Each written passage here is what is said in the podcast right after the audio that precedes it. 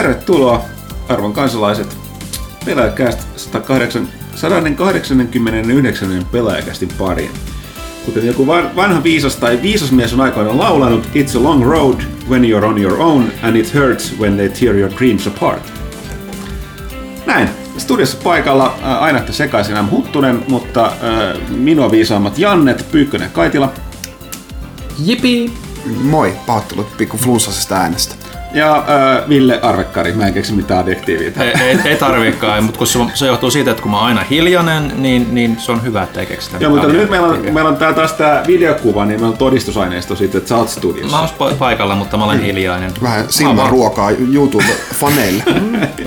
YouTube-faneista tosiaan, mä sen verran tähän alkuun, että tosiaan Pelaajakästiä julkaistaan nykyään myös tuolla YouTuben puolella. Edellinen jakso oli vähän tommonen kokeellinen, julkaistiin pätkissä niitä. Joo, siitä tuli palautetta ja otimme opiksemme, ainakin vaarimme. Mitä se oli kokeilla? Oliko kuvattu niin venäläiset taide-elokuvat?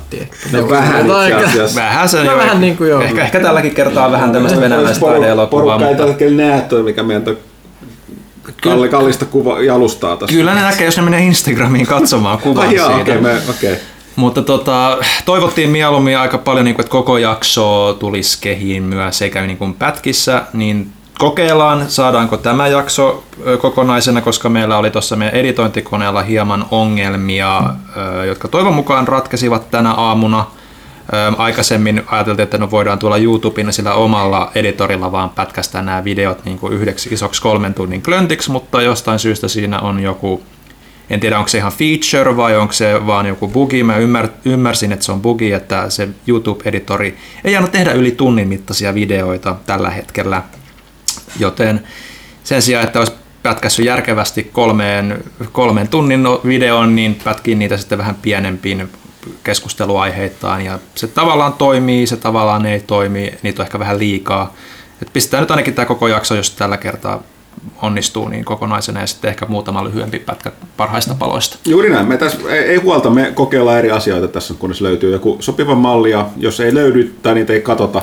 Sitten ei tehdä mitään. Mutta joo, Pelaaja HD:tä kannattaa muutenkin tilata YouTubessa, koska me tehdään sinne nykyään ihan eri sykkeillä pelivideoita ja kommenttia ja muuta sellaista. Kyllä, ainakin toistaiseksi. Toistaiseksi on ollut aika vilkas alkuvuosi so far niin verrattuna aikaisempiin. Herätetty henkiin. Näin pääsee sen kunniaksi, eikö se ole henkiherätyksen juhla? Tai silloin kuollaan ja herätään henkiin. Ja katsotaan sitten, miten innostuu sitten, jos joskus saataisiin se uusi saittikin pystyyn. Nyt mä en miksi pääsee, voi sanoa myös krapulajuhlaksi, koska sehän on vähän sellainen. Aion näyttää jotain harvinaista. Mä en syö Pelaajan lakku, tää on kyllä vähän kuivannut. Mä saan jonkun. Mä saan jonkun kummallisen näyn tulevaisuudesta, missä Pyykkönen se mun mielestä niin tulet sanomaan, että sähän et syö karkkia. No laku ei ole karkkia. Okei. Eikä suklaa. Aikamatkustus puheen ollen, niin jos tää katsoo tarkasti, niin tässä kuvassa esiintyy kello, tuo kello ei toimi. Se on vähän rikki. Se menee välin taaksepäin välillä eteen. Joo, kyllä. Älkää välittäkö siitä. Okei, hei. Siis 189. Pelaajakästi. Puhutaan nopeasti tosiaan toi huhtikuun Pelaajan ulkona. Siinä on muun muassa Mass Effectia ja kannessa, siitä sen tunnistaa.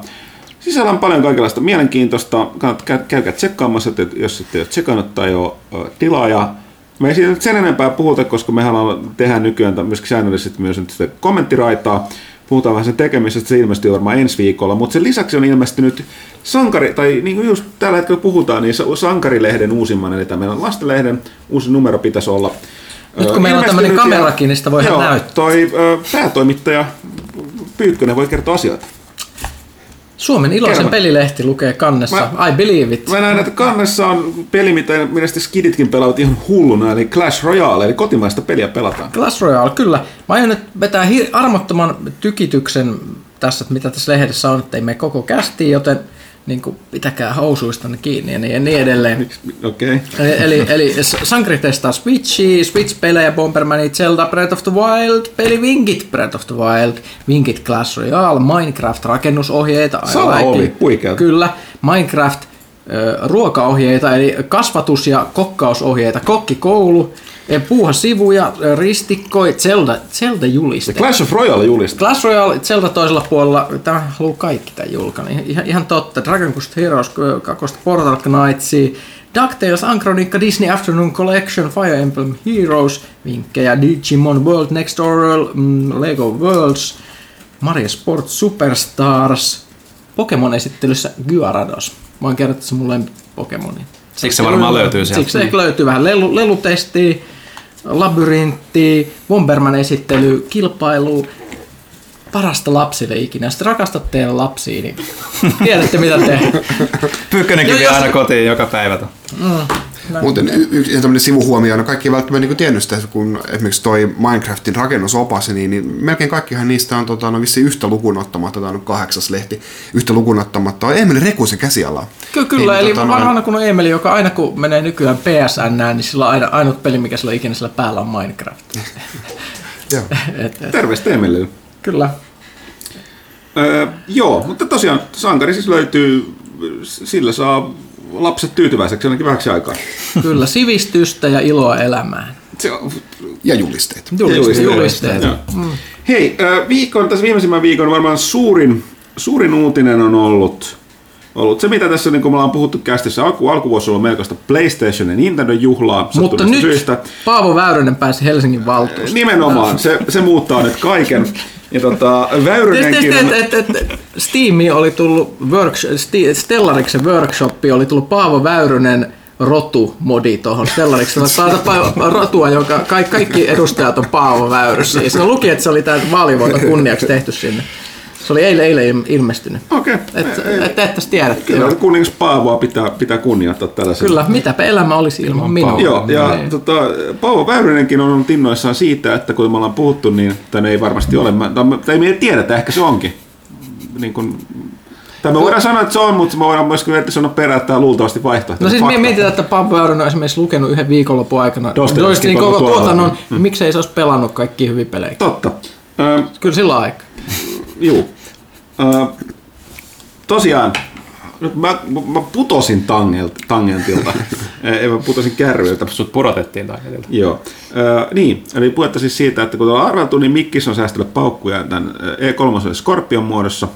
Ja näinhän nyt tosiaan on käynyt, paitsi että nyt Digital Foundry, eli tämä Eurogamerin tekniikka-sivusto, oli saanut scoopin. Ne olivat päässeet ihan tuonne Mikkiksen päämajan Redmondiin näkemään Scorpion, eli tämän Microsoftin seuraavan tehokonsolin.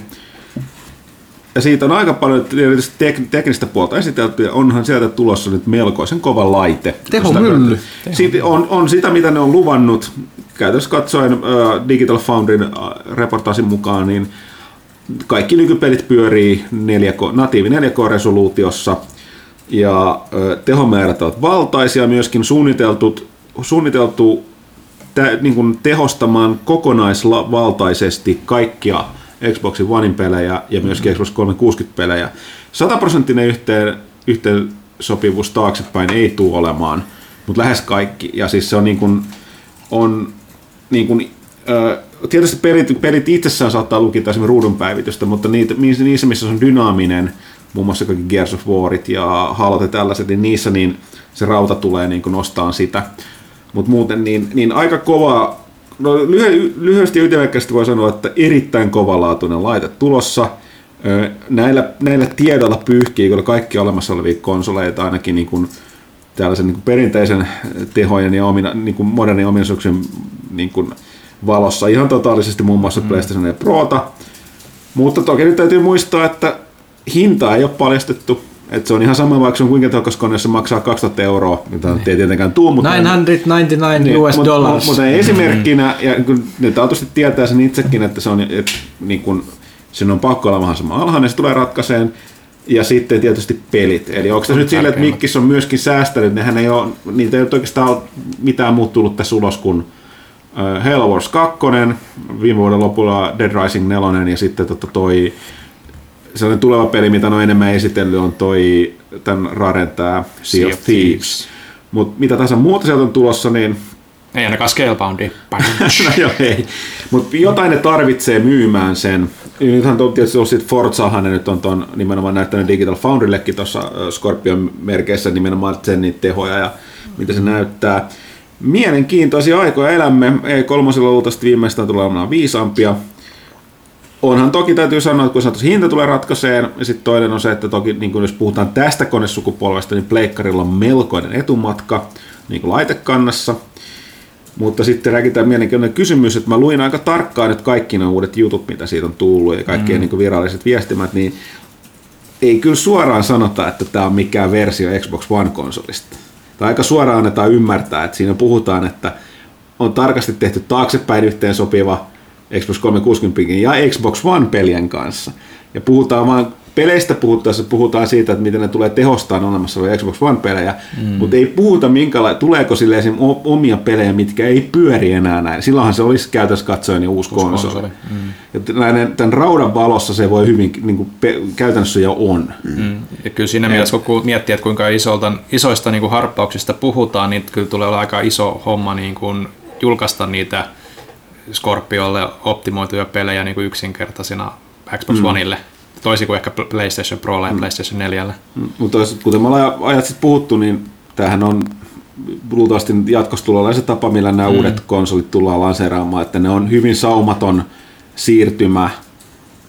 Kaikki nämä, niin kuin sitä, niin kuin, miksi sitä nyt sanotaan, periaatteessa niin kuin käyttöliittymä ja niin kuin ne verkkopalvelut on samat, laitteet toiselle siirrytään, sitten käytät vaan samaa, niin luultavasti tällä tulee meneen. Kuten sanottu, tätä ei vielä tiedetään, että tuleeko ja on, kun mä oon itse epäillyt jo jonkin niin kuin alun perin, että jossain vaiheessa taatusti tullaan näkemään pelejä, mitkä ei enää käytännössä katsoen pyöri. Siis PlayStation Prolla tullaan näkemään pelejä, mitkä ei pyöri perusversioilla. Toi tarvii semmoisen system seller-pelin, joka näyttää ihan törkeä hyvältä Scorpiolla, siis semmoinen. No joo, semmoinen joku tekninen taidon näytepeli, jolla sitten pääsee esittelemään, että tulkaas kaverit kattoo, mulla on uusi kone. Ja sittenhän se on käytännössä next geni, vaikka sitä kutsuttaisiin ihan miksi tahansa. Ja siis, että jos joku aliarvioi, tai nyt on sitä mieltä, että ei tarvita systeemisellä, jos rauta on tarpeeksi kiinnostava, ei tarvitse, siis koska aina tarvitsee sen pelin, ja siinä toki auttaa se, että se laite jollain lailla kiinnostaa, mikä näkyy hyvin Nintendossa nimenomaan Breath of the Wild Switchin kanssa, niin mikä se lopullinen attach rate taisi olla yli 90. Jotain. Eli tavallaan 100 myydystä konsolista yli 90 osti sen samalla sen Breath of the Wildin. Tuo on hyvä malli esimerkki siitä, että miten sellainen varma system seller tosiaan liikuttaa sitä konetta. Peter Molyneuxen uusi Fable. No, mutta siis itse niin ainakin just niin tuolla pelipuolella toivoo, että no, kyllä Microsoftilla on hyviä sarjoja. Halo on hyvä, Gears on hyvä, Forza on hyvä, mutta niin kuin, tarvii jonkin uuden. Niin kuin, että Zelda niin kuin Nintendolla ei ollut tietyllä tavalla uutta, mutta sitten se oli kuitenkin ihan täysin uutta. Että siinä se toimi jopa. Niin kuin, että, ja edellisestä Zeldasta on ollut se 5 vuotta, vai mitä siitä nyt on tuommoiset kotikonsolit Zeldasta. Niin siinä se jopa toimii, mutta kyllä niin kuin Microsoft, varsinkin nyt kun on ollut Sonylla ja Nintendolla aika vahva tämä line-up tässä nyt alkuvuodesta, niin kaipaisi just ehkä enemmän sitä, mitä ollaan puhuttu täällä toimituksessakin, että Microsoftilla on aika paljon kuitenkin moninpelipainotteista staffi niin kuin loppupeleissä kuitenkin, ja nyt nämä alkuvuoden hyvät pelit, kaikki on ollut yksin pelejä. Niin, pleikalla, joo. Joku suuri yksinpeliseikkailu yksinoikeudella. Ehkä se on se seuraava Tomb Raider, jos ne siihen haluaa vastaa sen yksinoikeuden taas hetkeksi aikaa. Sitten toki tästä täytyy muistaa se, että toi boksi on vahvoilla kotimaassa, eli Yhdysvalloissa. Se on ihan rinnan ton PlayStationin kanssa, ja ne kaikki pelithän on tosi... No on Amerikassa ihan superhittejä nämä Gears of Warit ja Forzat ja nämä. Voihan se olla sitten, että se näkemys siellä, että se system seller onkin uusi Madden tai jotain. Niin, mä olin just tulossa tähän, että on, ja sitten täytyy muistaa, että Mikkiksellä on selkeästi vähän tällainen niin kuin panostus näihin ydinalueisiin selkeästi kovempi kuin täällä esimerkiksi täällä periferiassa, Pohjoismaissa ja Suomessa. Niin jos ne pitää sen ton Scorpion kanssa, niin sit voi tarkoittaa, että ne pelit on hyvin vahvasti noita amerikkalaistyyppisiä. Että mutta tämä kaikki on spekulointi, ettei voi tietää. Toki niin kuin, jos mä sanoin, että laite nyt on kyllä aika päräyttävä jo. Että herättänyt tosi paljon bussia. Toki siitä se hinta riippuu ja sitten pelit, mutta Nintendo on Nintendo tiedetään ainakin loppuvuodessa tulee Switchille tulee kovaa kamaa viimeistään. Tai se Mario on seuraava sellainen taatusti suurin piikki, ellei ne vedetään se jotain yllärihihasta. No siis seuraava suurin piikki on tuossa kesällä, jos Splatoon 2, että se tulee, no niin kun, se on ilmiö varsinkin Japanissa, myös Jenkeissäkin. Ja mä lähdin vertaisin niinku Zeldaan, että sen Zeldan niinku näitä superisoja niinku sarjoja. Splatoon on sellainen jo yhden pelin jälkeen, niin se tulee myymään Japanissa niinku aivan valtavan määrän konsoleita ja myös niinku muuallakin. Et se on tosi iso juttu. Ja sit siitä seuraavasta Mario. Kyllä Mario enemmän myy varsinkin, kun Mario tulee vielä jouluna, mutta kyllä se niinku Splatoon tulee kesällä, niinku, jos ne tulee myymään kaikki konsolit, mitä ne saa niinku siihen mennessä varmaan valmistettua, kun tälläkin hetkellä myydään ei ole. Joo. Tietysti on myös hienoa, jos Splatoonin nimi on suomennettu. Splatoon, nuoret mustekalat. Miksipä se ei? Sä kirjoittaa vaikka joku fanitarinan siitä. Squid O. Kalmari. Ei sillä ole mitään väliä. Mä ajattelin sitä Platoonia, mutta ei se Mut joo, tosiaan, että no siis... Ei, mä halusin vaan jonkun tangentin tänne. Joo, hyvä tangentin näillä. Mut tosiaan, kyllä taatusti Sonicin on, niin kuin säästelee jotain ylläreet, tai sitten joka tapauksessa, eikö Gran Turismo Sport jo, onko se julkaisupäivä virallistettu? Mun mielestä sitten ei ole mitään vielä virallisia, paitsi Betas taisi olla jotain puhetta. No, oletusarvo on, että se pitäisi tulla ainakin jossain vaiheessa tämän vuoden puolella. No, kasunori. Niin, no kasunori. Lähtökohta. Se on sellainen yksi iso tosi niin kuin toi. No tää oli mulle ylläri, jos mä ymmärsin oikein. Siis oliko se nyt Kinnusen Aake, joka mulle sanoi joku muu, että nimenomaan toi, vaikka Gran Turismo tuntuu, että se on ehkä vähän sellainen hiipunut. Johtuu varmaan siitä nyt pelejä, että tuli kovin paljon, mutta sillä on aivan uskomaton suosio autoharrastajien parissa. Siis verrattuna mihinkään muuhun näin niin kuin konsoliautopeleihin.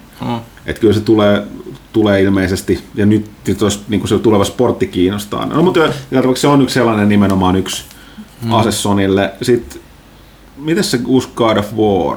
No sen pitäisi, oliko se nyt kans tämän vuoden mun pelejä taisi olla, mutta sitten tietysti, niin kuin, että Naughty Dogilla tulee myös sitten elokuussa se Uncharted Lost Legacy, eli tämä 10 tunnin spin-offi. Tai itsenäinen laajennus, ja kyllähän nyt ne on tommosia. Tiedän, sitten mä miettinyt pitkään, että alkaisiko nyt olemaan myös sitten niiden Final Fantasy 7 remakeä ja Kingdom Hearts 3 ja tämmöisten niin kuin aika myös, niin kuin mistä on jo pari vuotta, jo 3 vuottakin jo takaperin sitten jo puhuttu. Mutta kyllä pakkohan siellä on jotain yllätyksiä olla. Mutta kyllä tapauksessa, kun tässä on puhuttu, kova alkuvuosi on ollut peleissä, ja kyllä näyttää siltä, että niin kuin säpinää tulee muutenkin, että taas tänne vuosi, jolloin tulee, no kyllä mä nyt näillä spekseillä sanoisin, että Scorpion jo uusi konsoli enemmän kuin esimerkiksi Pro, tai PlayStation 4 Pro oli enemmänkin niin, kuten tehokkaampi versio, mutta tämä alkaa olla, jos se vähintään 1.5. Xbox One, että kertoo mun mielestä tosi paljon se, että ne ei edes puhu siitä Xboxina toistaiseksi. Voi toki, tai varmaan se joku Xbox niin kuin nimikkeellä tulee olevan, mutta se ei ole mikään niin kuin Xbox One tai Xbox One S. Että silleen niin 2 uutta konsolia joka tapauksessa on nähty tai tullaan näkemään. Jos se nyt pitää, niin kuin pysyy aikataulussa, mikä se nyt on Winter vai Holiday 2017. Holiday 2017, joo. Kyllä nyt siitä aika kovasti yrittää pitää kiinni. Joo, jälleen kerran mä tosin sanoin, että jos tästä tapahtuu sellainen porrastettu julkaisu, niin sitten se on Suomelle vasta keväänä. Niin, se on ihan... Tämä on se ainoa asia, mistä mä nykypäivänä mä en niinku uskalla veikata tuon Microsoftin suhteen mitään, koska niillä on selkeästi... Ne on vähän vetäytynyt sisäänpäin tässä sukupolvessa, joka tarkoittaa, että ne on sanoin tuossa keskittyyn ydinalueisiinsa. Että päinvastoin kuin taas sitten Nintendo ja Sony, jotka on hylännyt tämän periaatteen ja julkaisee ihan maailmanlaajuisesti ne koneensa nykyään. Niin vielä yksi sukupolvi takaperi oli Sony, jota odoteltiin, mutta kyllä nyt ne ainakin tuntuu opponeet. Nämä puolueiden suosiovaaleissa niin liikkuu laista toiseen. Mutta joo, tässä ei me ei nyt aleta niitä tech-spekkejä sen enempää tässä nyt käymään läpi sit Scorpiosta.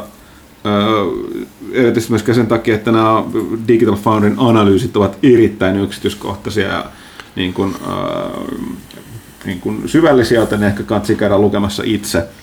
Se oli ihan hyvä veto Microsoftilta niin kun sen sijaan, niin kun, että odotellaan, että joku tehdastyöntekijä vuotaa ne tai jotain muuta, tai sitten niin kun spinnattaisi niin kun itse niitä. Ne antaa sen tuollaisen ulkoisen ammattimaisen tahon niin kun kertoa, mitä mieltä on, jos joku niin kun luottaa siihen omaan tuotteeseensa, johon se tykkää. Ja et oikeasti jätetään se tärkein, eli just niin kun se hinta tietysti sanomattu.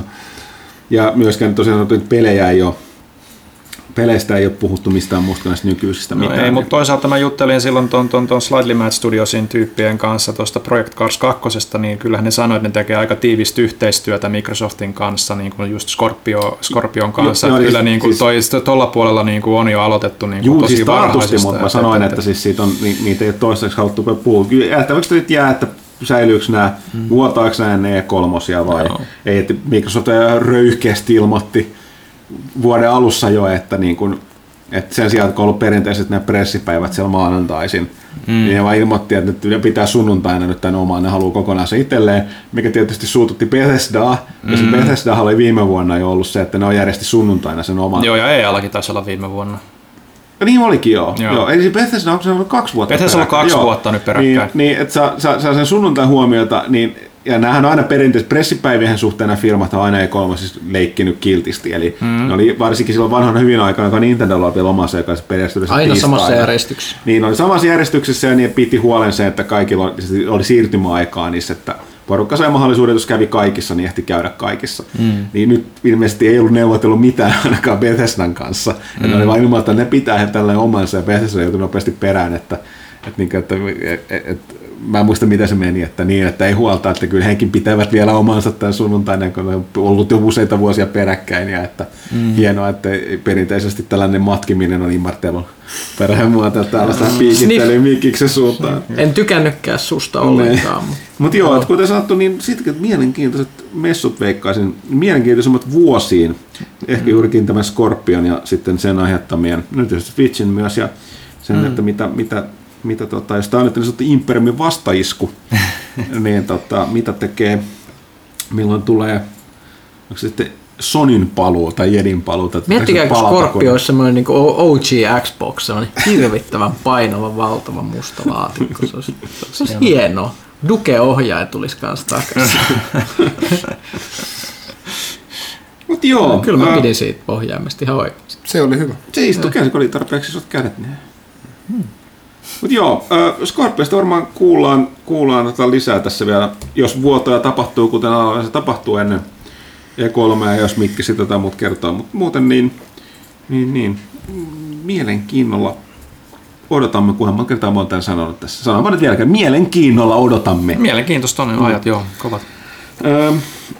Sitten lisää oli, jos mennään puhutaan kotimaisuudesta, niin tällaisten perinteisten pelien tekijästä, niin Remedy ilmoitteli tuossa, että vaikka nyt tästä, että jotkut oli arvella, että miten sen Quantum Breakin kanssa nyt meni, että kuitenkin iso julkaisu, mutta ihan hyvän tuloksen Remedy oli viime vuonna tehnyt, kiitettävästi liikevaihtoa ja voittoa, ja ilmoittivat myös samalla, mikä nyt jonkun verran herättänyt heti puhetta, että Remedyhän tekee 2 omaa peliä, josta ne on, tai yhtä omaa peliä ainakin, minkä ne on paljastanut, että ei ole paljastanut, mutta sanoo, että ne tekee, ja sitten yhtä peliä, mitä ne tekee, onko se supersuosittu, oliko se kiinalainen vai korealainen? Kiinalainen verkkoräiskintä Crossfire, ne tekee sen, oliko se jatko-osaa, niin sitä tarinakampanjaa.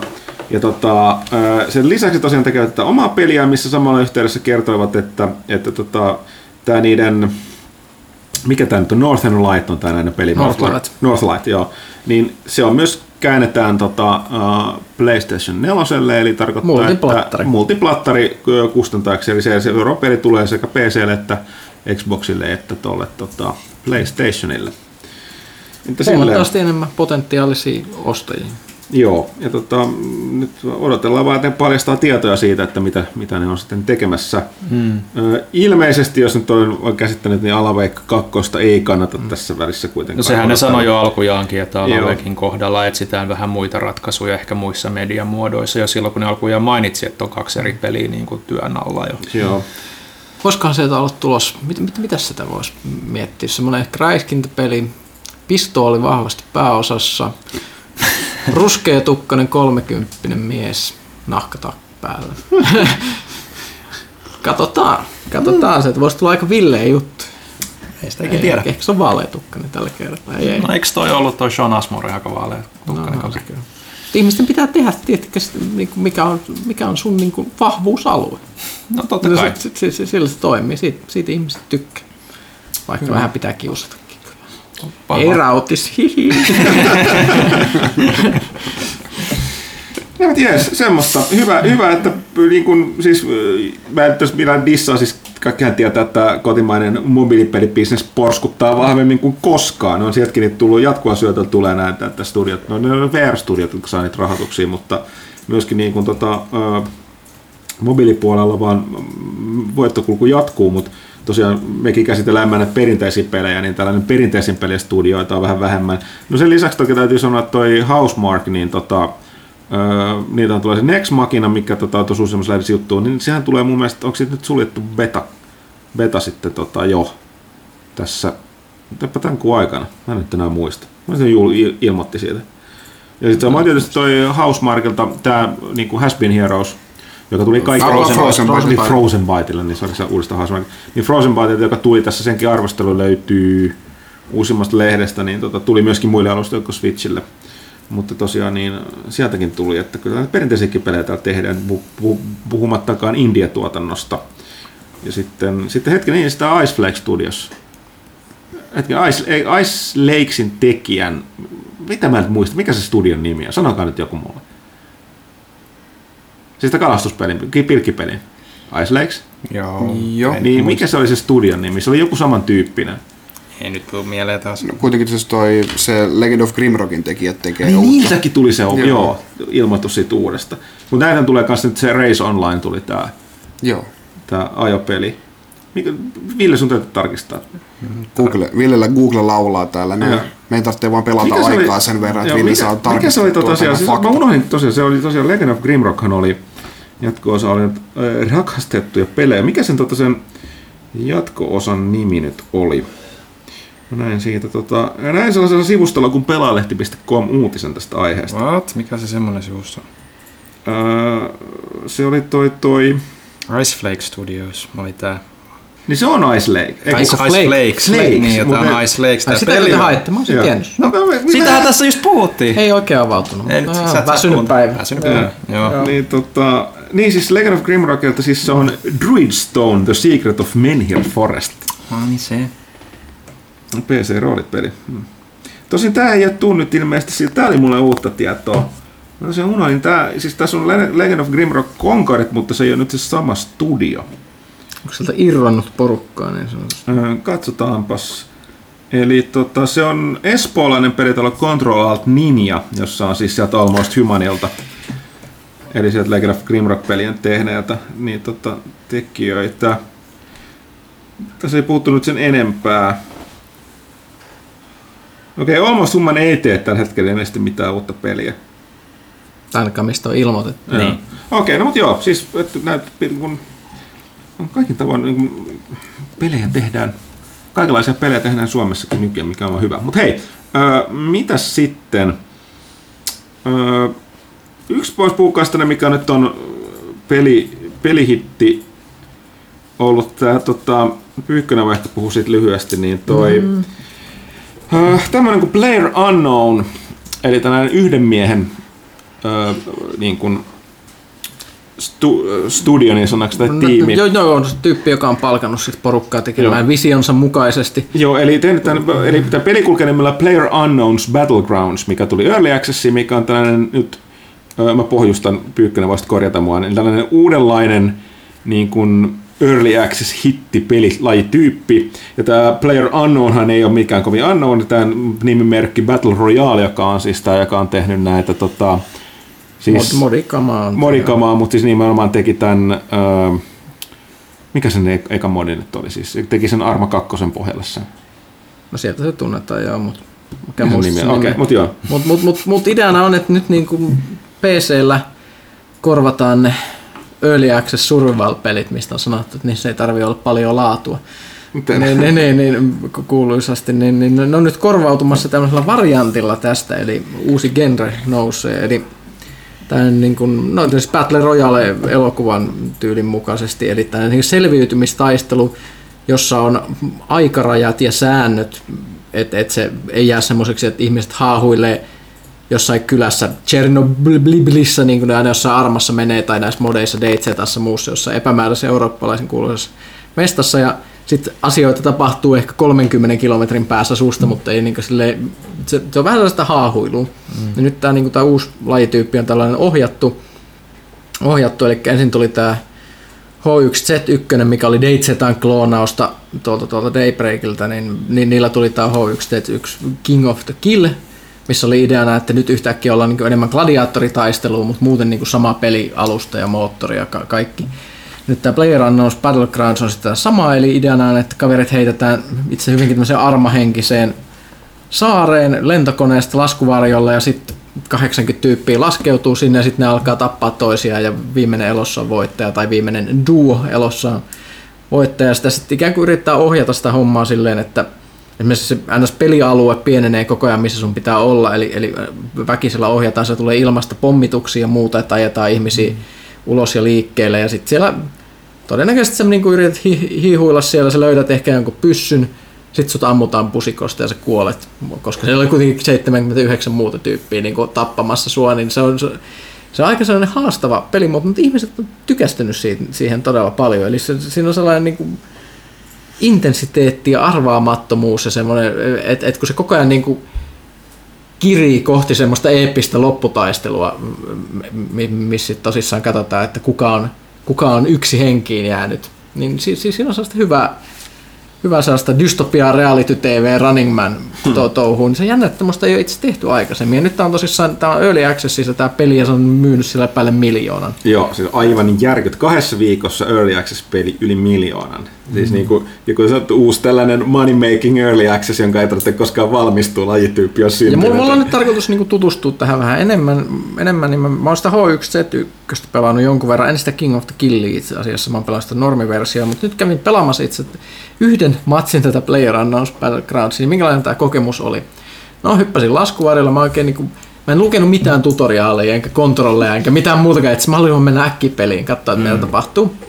Hyppäsin sieltä se kuulin semmoista hirveät älämölöä ensin siinä alku ikään kuin siinä, kun kaikki on kokoontunut ennen sitä matsia semmoiseen, kun ihmiset voi puhua proximity voice kommeissa siellä. No just tämmöistä lalalalalalajuu.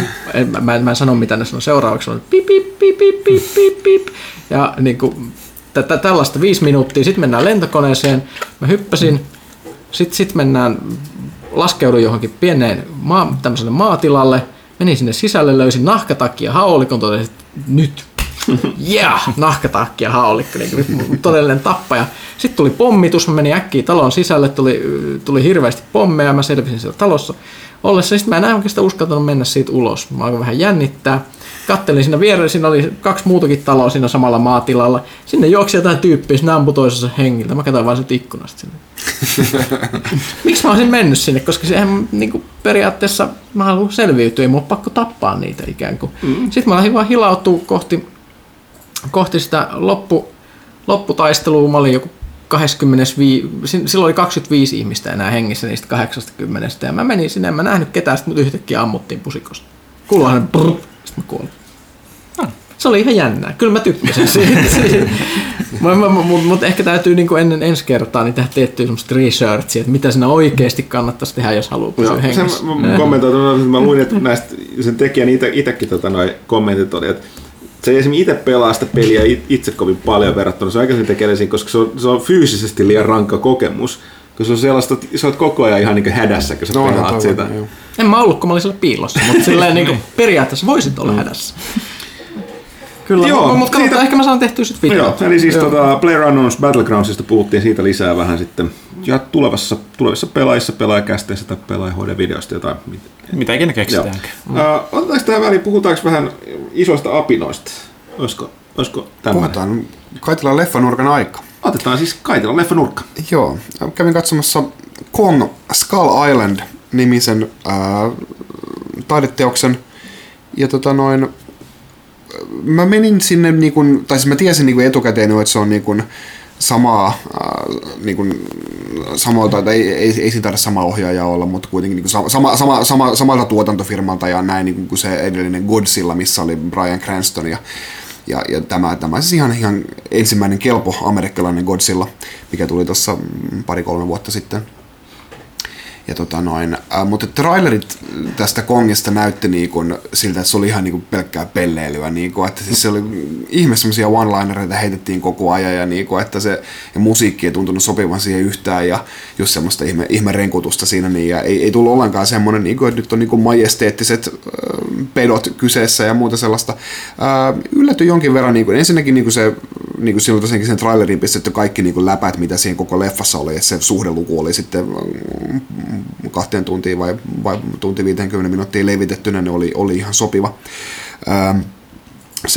sen huumorin suhteen, mutta todella näyttävää toimintaa, niin kuin, että King Kong niin kuin, ei alusta saakka, niin se ei niin kuin, mitään ole mikään niin kuin marjanpoimija siinä, niin, vaan se niin kuin pistää kunnolla tuulemaan siinä, niin siinä on myös paljon muitakin niin kuin, valtavia monstereita. Tämä nyt on niin kuin, tämä perusjuttu niin kuin alusta saakka siinä King Kongin saarella, että aika on niin kuin, pysähtynyt siellä ja sitten olennot vaan jatkaneet kasvamistaan, ja siinä niin kuin, todella näyttäviä niin kuin, hirviötaisteluita, niin kuin, sen takia se kannattaa mennä katsomaan, että valtavan kokoisia, tosi hyvät, tosi hyvä action, se tulee oikein hyvällä tuulella, varsinkin King Kongin ensimmäinen reveal, kun se näytetään ihan täydessä mitassa, niin todella eeppistä matskua. Tämä sijoittuu vuoteen 1973 Vietnamin sodan lopun aikoihin siinä, niin, onko sillä joku erityinen syy? Siinä ei ole mitään niin Kongin Vietnam-traumoja. Ei siinä mitään sen kummempaa syytä on muuta kuin se, että siitä niin kätevästi saadaan niin kuin armeijan mukaan. Se on niin semmoinen viimeinen tehtävä vielä, tyypit lähdössä kotiin ja mennään tutkimaan tuo yksi saari tuolta vielä, niin ja saatte tämmöisen sitten pääsette himaan jo, mutta niin siinä vahvasti niin bänkätään just siihen niihin Vietnam sotaleffoihin niin kuvastoon, niin kuin, että on niitä vanhoja helikoptereita, mitä nyt on, ne Hueyitä vai mitä ne on, ne helikopterit, ja sitten just istutaan siinä M60 varressa siinä, niin samalla kun ammutaan, ja niin kuin soundtrack on ihan loistava, semmoinen niin kuin 70-luvun, kaikki 70-luvun niin kuin merkittävät rockbiisit on siinä messissä, ja muutenkin vähän semmoista hyvää, niin kuin, just jotain tämmöistä niin kuin Richard Nixonin bobblehead on siinä yhdessä helikopterissa, ja se bobbleheadin niin kuin tärinän taajuus kertoo siitä, miten suuressa pulassa ne on siinä niin koko ajan, ja siinä on hyvä semmoinen poliittinen ilmapiiri tosiaan kanssa, ja kannattaa jäädä katsomaan vielä sitten niin kuin noiden lopputekstien jälkeen tulee pientä, ei se mikään niin kuin salaisuus ole, että niin kuin tekemässä niin kuin extended vai expanded universeja, missä niin kuin seuraava leffa pitäisi olla niin kuin Godzilla versus King Kong, ja se vähän petaa sitten sitä, mutta joo, siis hyviä näyttelyitä siinä Tom Hiddleston ja sitten toi niin kuin koomisena kevennyksenä John C. Reilly siinä, niin, ja toimii tosi hyvin John Goodman siinä, niin, ja monta muutakin hyvää näyttelijää siinä meissä, Samuel L. Jackson, ja niin kuin, tosi hyviä niin semmoista äijäilyä, one-linereita, vitsejä, huikeat tehosteet, isoja monstreita. Kannattaa mennä katsomaan 4 tähteä. 4 tähteä? Oho. Siinä mielessä povaa aika hyvää, koska ohjaaja Jordan Vogt Roberts on näillä näkymiin kiinnitetty Metal Gear Solid-leffa ohjaajaksi. Kuulostaa sillä, että vähän erilainen biisti sit siellä on varmaan sitten. Toki vielä niin kuin mä en tiedä, onko kuinka lukkoa lyöty se, mutta on sen puhunut siitä aika avoimesti, että hän sitä tekee ja on suuri fani kanssa ja haluaisi Grey Foxit ja vastaavat sinne ja sen poliittisen ilmapiirin, ja kaikki oikeat on Kojimonkin kanssa käynyt asiasta juttelemassa kuvien perusteella. No ainakin niin kuin ton perusteella niin kuin Metal Gear Rein ja Rexin välinen taistelu maistuisi oikein hyvin. No niin, siinähän sitä on aika potentiaalia. Se oli Kaitila leffanurkka ja Kong, mikä sitten on suomeksi Pääkallosaari ilmeisesti. Joo, vissiin se on suomennettu. Halleluja, mitä ei. Suomennetaanko elokuvien nimiä nykyään? Joskus, satanalla väärässäkin. Mitäs sitten vielä? Tänä viikonloppuna pääsiäisenä on sopivasti niin, perinteinen Star Wars Celebration, eli tämä ehkä isoin tällainen virallinen tähtiensota tapahtuma, joka vierestä kerran vuodessa, jossa on tänä vuonna odotetaan moniakin eri asioita. Yksi on se tietysti, että loppuvuodesta ilmestyvä Last Jedi-elokuvasta juttua, siellä näyttelijät pitäisi olla kaikki paikalla käsittääkseni, mutta myöskin, mikä nyt vuotikin nettiin, niin ilmeisesti Star Wars Battlefront 2. näytetään enemmän. Trailerihän oli nyt, nehän luvannut, että siinä on nyt tällä kertaa se yksin peli. Ja on kaikki erät mukana, että trailerissahan näkyy niin Kylo Renia kuin Luke Skywalkeria kuin Darth Maulia. Niin kattaa kaikki nämä. Siis mä ymmärsin, että se story mode, niinku trailerin perusteella story mode on niinku ihan oma juttusa, joka niinku on, seurataan tuntematonta sotilasta, tai siis sellainen niinku aiemmin tuntematonta sotilasta imperiumin tuhon jälkeen Jedin paluussa, ja sitten taas multiplayer-areenoilla enemmänkin sitä all-era-staffia. Siinä trailerissa vilahti tämä, että jos ymmärsin, että se pelihahmon pelataan niinku imperiumin sotilasta, että siinä oli, että kostamme keisarin kuolemaan. Vähän tällaista meininkiä siinä tuntuisi olevan. Me mietin, jos olisi kaikki erät, niin ensin se on niin kuristaasti ehkä Darth Maul, sitten se on kuristaasti Darth Vader, sitten Kylo Ren. Ei taas! They don't pay me enough for this shit! Mä vaan elän, ei mitään. Ei se voi olla näin hyvä. Mutta sitten myöskin nyt yllätys näin Star Wars Celebrationin alla, niin on myöskin paljastu tietoa, että toi BioWare Austin, eli tämä studio, mikä vastaa tuosta The Old Republic verkkoroolipelistä, niin että siellä on sittenkin ihan oikeasti tämä, mitä on kinnuttu EA-alta jo vuosia, eli tulisi uusi Knights of the Old Republic.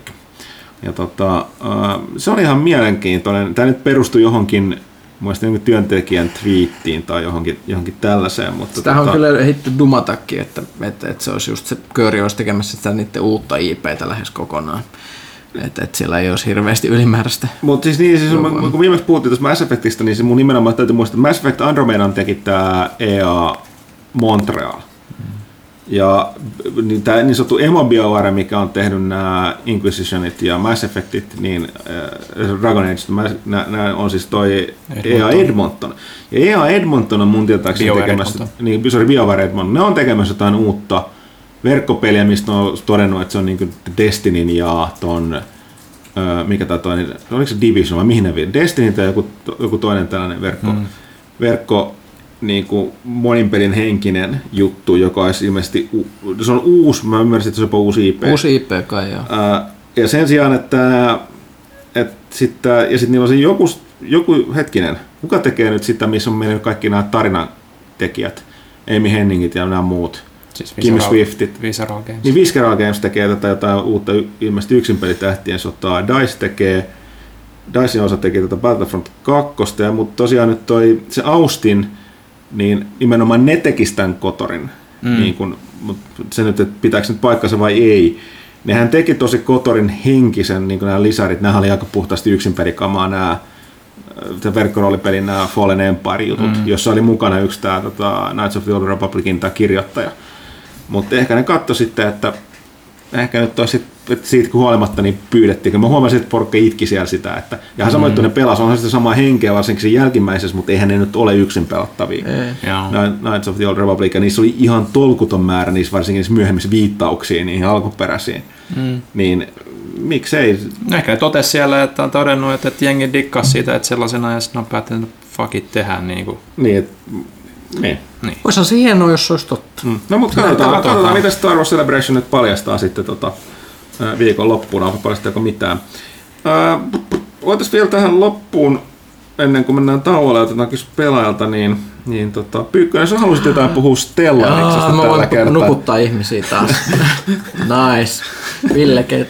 Eli sä pidätit ilmeisesti taukoa tuosta Crusader Kings 2, koska tämä ilmeisesti viimein tämä pitkään odotettu, mitä mä en ole itse ehtinyt vielä testata tästä Stellarikseen, tämä ensimmäinen virallinen iso utopia mikä, ole hyvä, kerro meille. Okei, no kun ihmiset tykkäsivät niistä mun Crusader Kings storeista, mä ajattelin, että mä kerron sitten mun Stellaris-storeja, eli mun ensimmäinen kunnon peli tässä utopiassa, mä loin tämmöisen kansan kuin maapallon yhdistyneet kansakunnat, mikä oli tällainen sivistyneempi versio nykyisistä valtioista, että oli ikään kuin korvattu, ihmiskunta oli vihdoinkin päässyt. Korvattu koneella. No ei. Siis ne oli vaan saanut toimivan maailmanhallituksen aikaa. Ja sitten mä rupesin laajentaa tämmöisellä tieteeseen ja pasifismiin perustuvalla otteella siellä avaruudessa. Itse kaikki meni tosi hyvin. Mulla ei ollut itse juuri yhtään sotia. Mä vaan niin kuin tein siellä oman alueen. ja solmin kaikenlaisia liittoja, eikä mitään sille oikeastaan tapahtunut, mikä oli oikeastaan hienoa, koska tähän mä halusin, pasifistinen strategiapeli on sitä, että mitä ei tapahdu. Kunnes sitten yhtäkkiä alkoi tapahtua tällaisia kummallisia, eli siellä kaukana galaksin toisella puolella oli tämmöiset tyypit kuin restorers, eli palauttajat.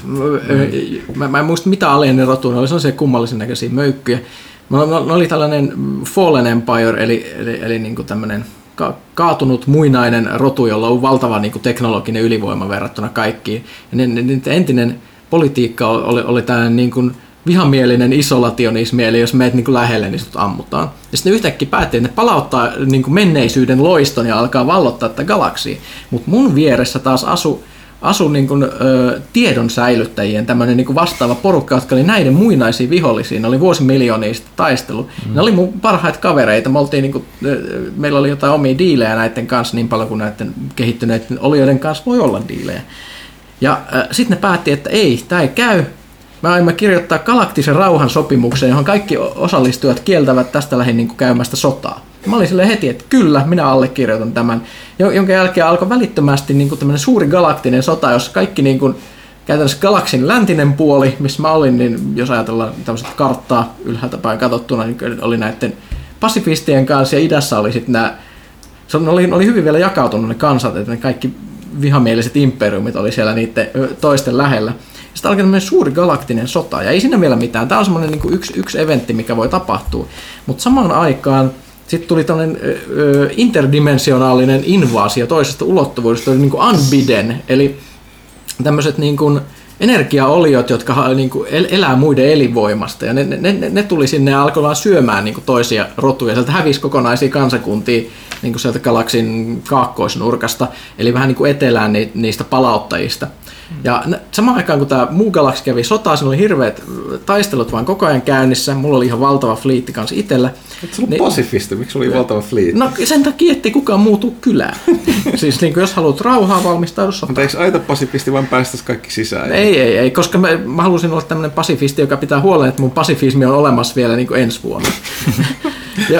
Joten mä olin kehittynyt. Mä olin hiljalleen, nämä mun ihmiset oli niin kuin 5 eri alienirotua oli tullut asumaan sinne, koska oli niin mukava paikka. Mulla oli hirveän hyvä niin kuin elintaso. Että kaikki, jotka tuli sinne asumaan, yhdenvertaisia, ne kaikki saa niin kuin hyvän elintason ja muuta. Ja kaikista tehtiin kyborgeja myöskin.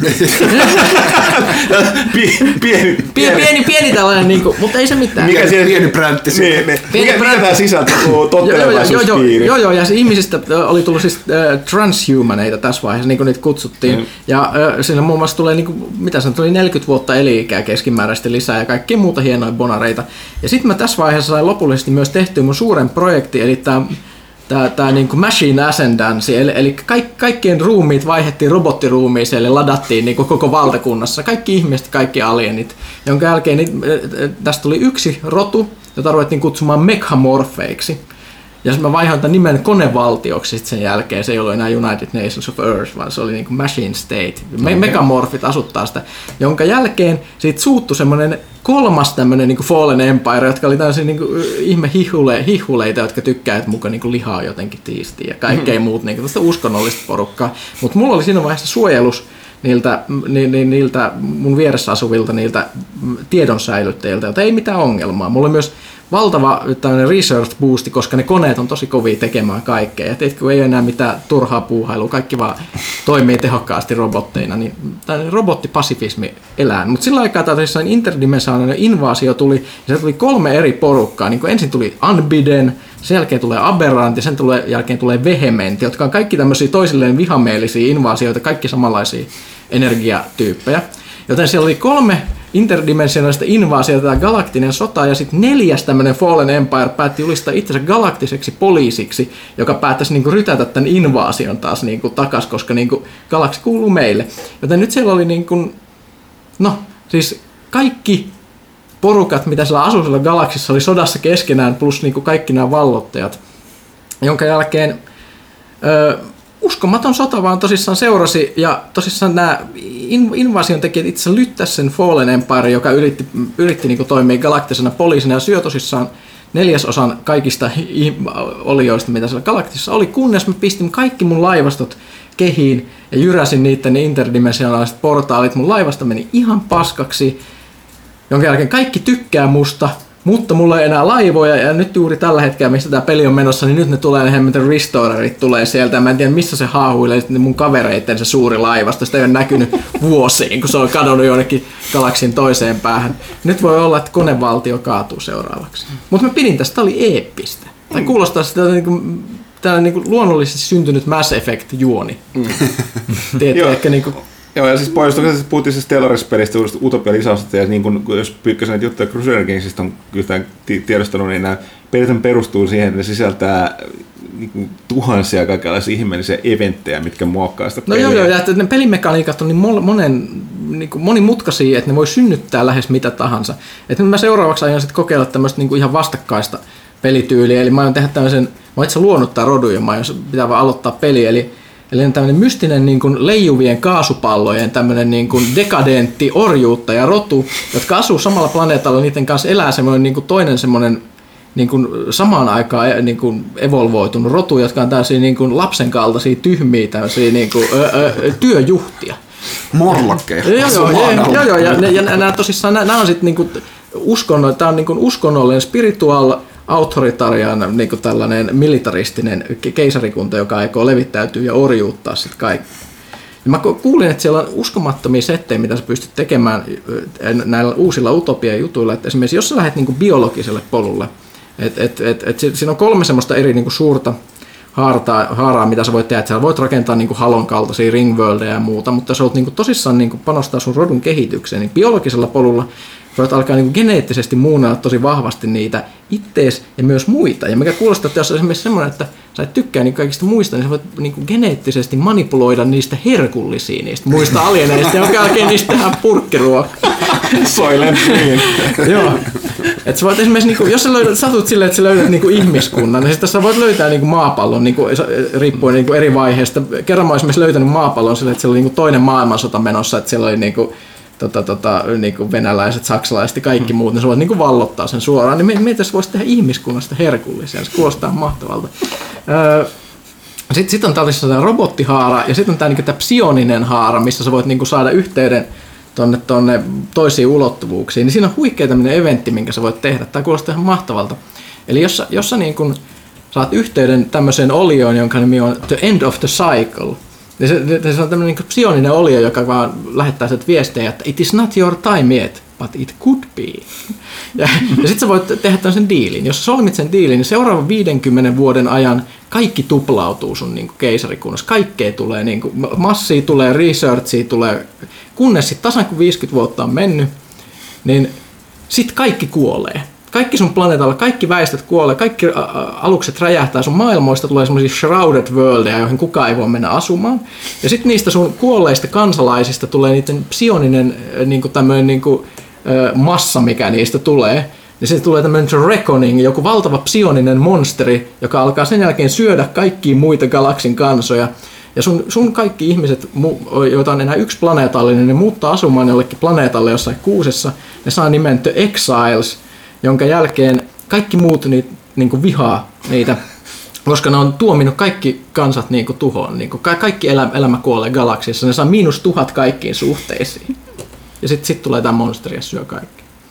Okay. Miksi sä haluaisit tehdä sen? En tiedä, mutta kun sä voit tehdä sen. Se on hienoa. Siis, et, jos tehdään tämmöinen skifipeli, niin tehdään se sitten kunnolla. Ei mitään sellaista hanuttelu niin kuin jossain Mass Effect Andromedassa, ihan just saying. Okay, mutta hei, se oli Pyykkösen Stellaris-fiilistelyä ja eikä tehdä nyt silleen, että me otetaan näiden kosmisten juttujen jälkeen taukoa ja säkään kysy pelaajalta. Okei. Okay.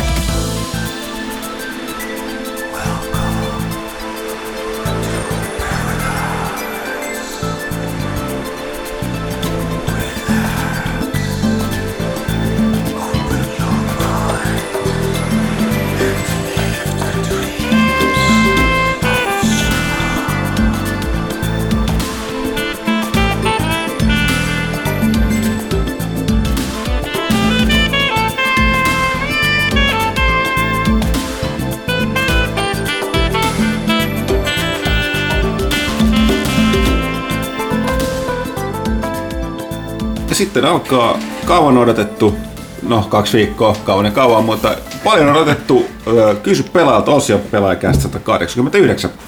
Mennään suoraan asiaan vaikka pelaajalehti.comista. Dakhar, hei! Kiitos viihdyttävästä kästistä, jota on ollut upea kuunnella ja fiilistellä pelejä, joita ei enää nykyään ehdi pelaamaan itse paljonkaan. Ja niitä tunnelmia, mitä hyvät pelit ovat aina mukanaan. Itsekin pelailut aina 80-luvun alusta, aloittain Philipsin Videopack-konsolilla, siitä lähtien kaikella. Kunnioitettava saavutus. Videopack, minkälainen se oli?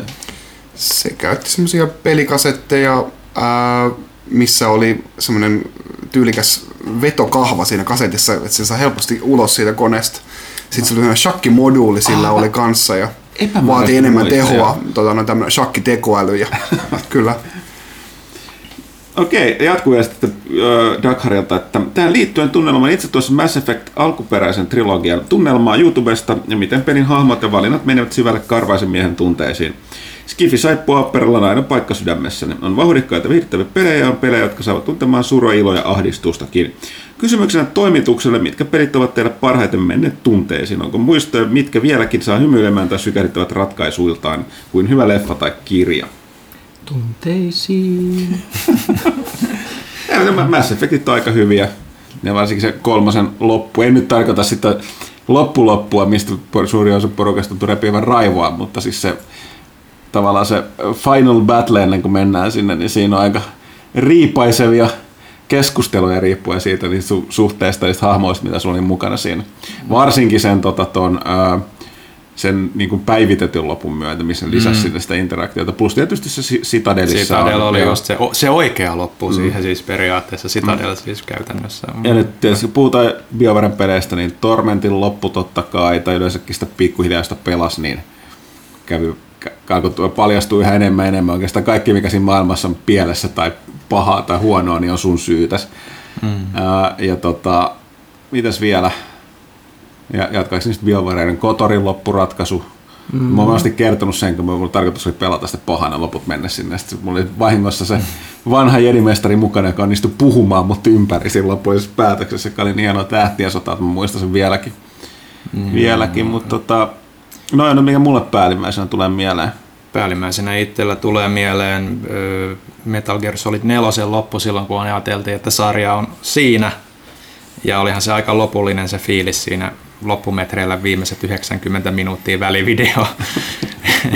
Olen siinä pari pelattavaa kohtaakin välissä, ettei se ihan putke ollut, mutta siinä kyllä vähän tuli semmoinen lopullisuuden tunne.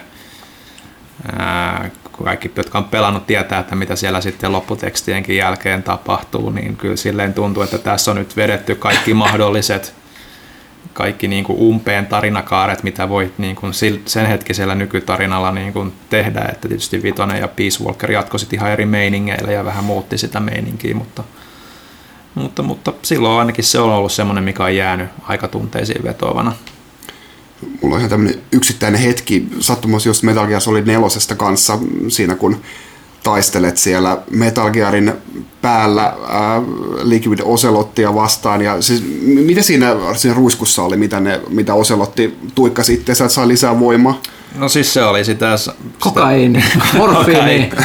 Se oli sitä samaa, mitä ne koko ajan... Niin kuin piikittiin itseänsä, mä nyt enää muista tarkalleen, mutta siis se on sitä just, mikä niitä nanomachinejä häiritsee. Mutta joka tapauksessa oli eeppinen taistelu siinä, käsirysy, nyrkkitappelu ja sitten välillä napataan vähän Fox-data lisää ja sitten saadaan lisää voimaa sitten yhdessä vaiheessa, niin kummallakin on siinä sekä Solid Snakeillä että Liquid Ocelotilla on siinä käsillä noin sellainen ruisku ja sen sijaan ne tuikkaa se itseänsä, ne tuikkaa se siihen toiseen, että se taistelu uskomaton musiikki nousee sinne ja kylmät väreet ja tippa nousi linssiin siinä. Se on niin hieno kohtaus kyllä. Kyllä, se lopputaistelussa kyllä vedettiin siinä kyllä aika niin kuin tappiin asti. Et kun on nostalgiat, mutta sitten silleen kuitenkin sopivasti uuttakin seassa. Et. Ja sitten jos puhuttiin, niin tuli toki mieleen, niin totta kai ei mitenkään yllättävää, mutta BioShockin alkuperäisen loppuratkaisu, minkä kaikki varmaan ymmärtää, mistä puhutaan. Se oli aika pysäyttävä. Ei nimenomaan loppu, vaan se tietty juttu siinä loppupuolella. Ja sitten samaa tietysti kyllä se BioShock Infinitekin, se siinäkin loppu oli aika pariskin kohtauksessa. niin aika kova kama. Koska ei ole tarpeeksi vielä Sony-biasta täällä, niin sanotaan, että Last of Usin loppu. Ja Horizon Zero Dawnin pari viimeistä minuuttia oli kovaa kamaa. Ei siis, ei after credits kohta, vaan se mikä on niin kuin siinä ihan varsinainen loppu. Joo. Mä yritän kanssa, joku on siellä takaraivossa, että silleen muistaa. Ehkä vanhin tollainen, mitä mä nyt tosiaan kyllä muistaa, se Kotorissa aina sen. Mä en muista sen tyypin nimeä sen vanhan erimiestä, kun mä aina muistan, että se onnistui puhua mut ympäri. Mä aina eikö hämmästellä sitä, kun tavallaan peli puhui mut ympäri päätöksessä. Se puhui niin järkeviä asioita. Mä hämmästytti suorasti. No mutta joo, kyllähän näitä on, kuin hyvä kirja ja leffa. Mä epämääräisesti voisin jopa sanoa vielä toi. No kyllä toi siis, toi myöskin Portalin. No se on. Niin, enemmän se ykkösen, mutta kyllä se kakkosenkin sitten ihan loppu. Mm. I'm in space. No ehkä ihan se, mutta sitä ennen siinä, varsinkin siinä, hetkinen, eikö siinä mennä läpi se huone, missä on sitä valtava kuoro niitä turretteja, mitkä laulaa siellä jotain tällaista, se on se megaturretti kanssa. Mm. Me niin pääset pois sieltä lopultakin tolleen. Ehkä joskus pitäisi sitten kun on muistelukästi, missä kaikkien pitäisi vähän verestää muistojaan. Joo, vähän valmistautuu muisteluun. Silloin pitäisi vaan muistaa. Niin, se on ongelma. Okei, mennään eteenpäin. Sitten paran PQGram seuraavaksi. Miten Pyykkösen Crusader Kings-tarina jatkuu? Vältettiinkö mustasurmaa vai mitä tapahtui Hintsa lihavan kuoltua?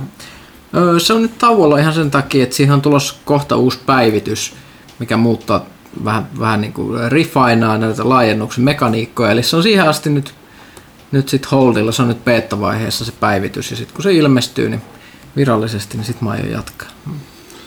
Ok. Ja sitten paroni Pekugramilta. Toinen kysymys, onko lauantai-blogista Johanna tulossa milloin kästiin?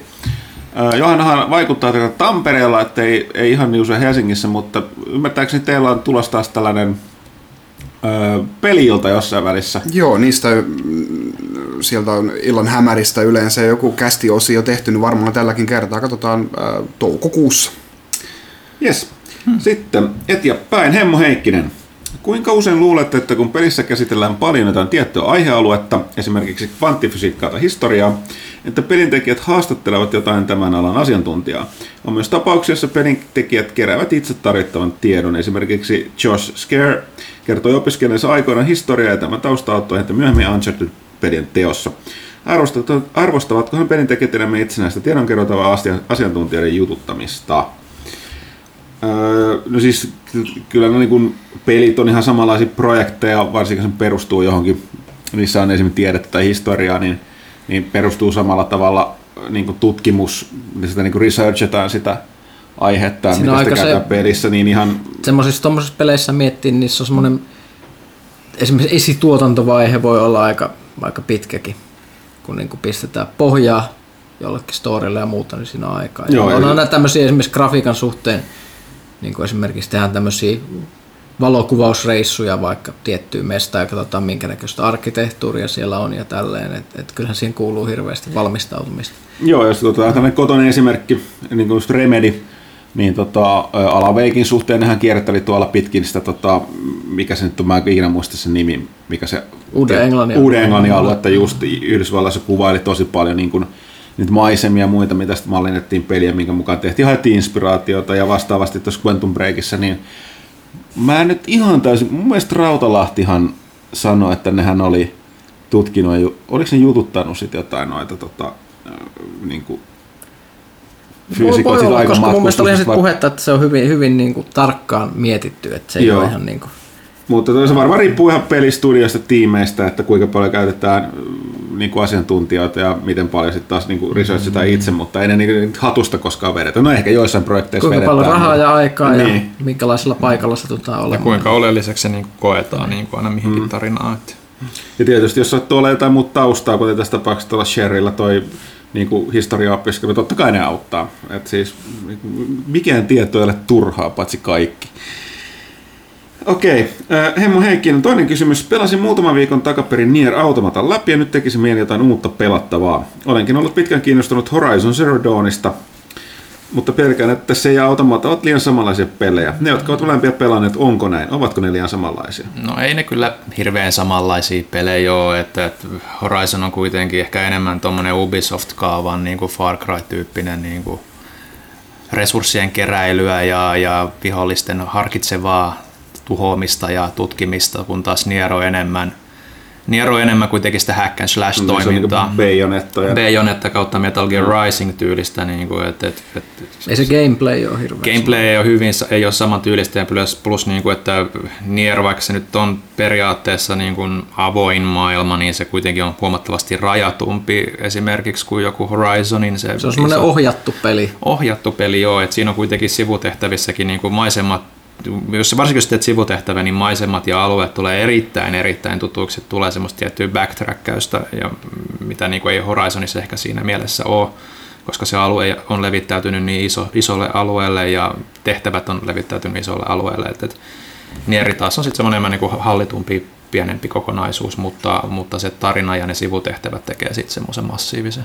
Joo, ja siis se on hyvin erilainen se post-apokalypsimeininki. On, joo, siis vaikka onkin robotteja ja niin poispäin, niin se, miten asioihin suhtaudutaan, on ihan täysin erilainen. Niin kuin, että Horizonissa kuitenkin on semmoinen niin kuin ihmiskunnan viimeinen niin kuin standi tavallaan, niin kuin, tai että miksi on käynyt tämmöinen niin kuin ihmiskunnalle, kun taas vaikka niin kuin ihmiskunta onkin Nierissä niin kuin silleen taustalla, niin kyllä se on enemmän niin kuin ne androidit vastaan robotit meininki, mikä saa sitten tuo siihen myös huomattavasti etäisemmän, niin kuin kaukaisemman tunteen kuin Horizonissa. Että Horizon on myös niin kuin, mun mielestä vähän semmoinen pirtsakampi peli. Niin kuin on. Ehkä se on semmoinen, enemmän voisi sanoa, että jos noi pelaisi putkeen, niin se olisi mielenkiintoista vertailla niitä enemmänkin, että mitä niissä on erilaista, että ei ne varmaan tunnu kovin sanoa. Mä pelasin aika pitkälti niin kuin putkeen, että onhan ne niin kuin, se on ihan täysin eri se touni ja just se, miten niin kuin lähestytään sitä pelimekaniikkaakin. Että kyllä tuo niin kuin Nier on ehkä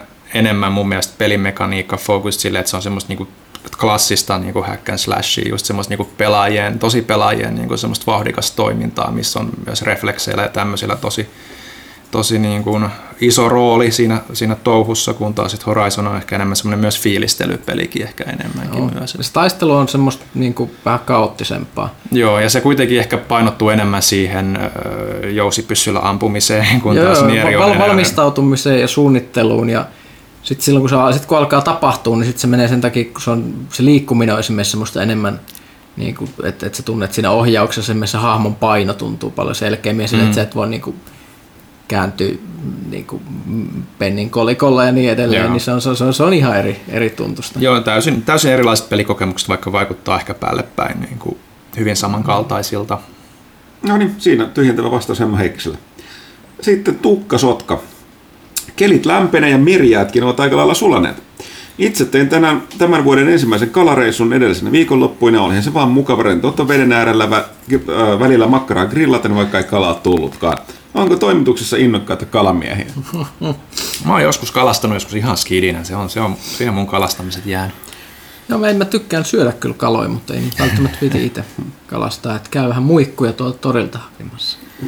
Joo, mä nyt en ole innokas, mutta aina kun mökillä ollaan, niin, tai jos siellä ollaan isolla porukalla, niin vanhemmat kyllä pistää verkkoa sinne niin, ja sieltä tulee aina sitten katiskan heittäminen on mukavaa, se on enemmänkin sitä soutelua ja sitten käy niin kuin katsomassa kerran päivässä, onko se jotain yleensä siellä on. Kyllä mä sitten pari kertaa virveliäkin heittelen siinä, mutta harvemmin siitä kyseisestä merenlahdesta mitään tulee virvelillä. Että. Delfiinin raato löytyy. Hylkeet. Tukkasotkalla on kysymys tähän liittyen, että en voisi kuvitellakaan saavani samanlaista fiilistä kalastuspeleistä. Ongenvarassa tulee viihdyttää useita tunteja tietynlaisessa transissa ja epäilen, ettei ohjaimen tatin vatkauksella tähän pääse. Onko toimituksella ollut vaikeuksia joidenkin pelin arvioimisen kanssa sen takia, että se tuntuu jokseenkin ajan haaskaukselta oikean asian rinnalla, vai arvioitteko pelit puhtaasti peleinä vertaamatta niitä todellisuuteen? No varmaan näissä yleensä, että jos peliä just, no mulla on varmaan samaton. Mä en ole kovin paljon kalastuspelejä vuosien verran pelannut.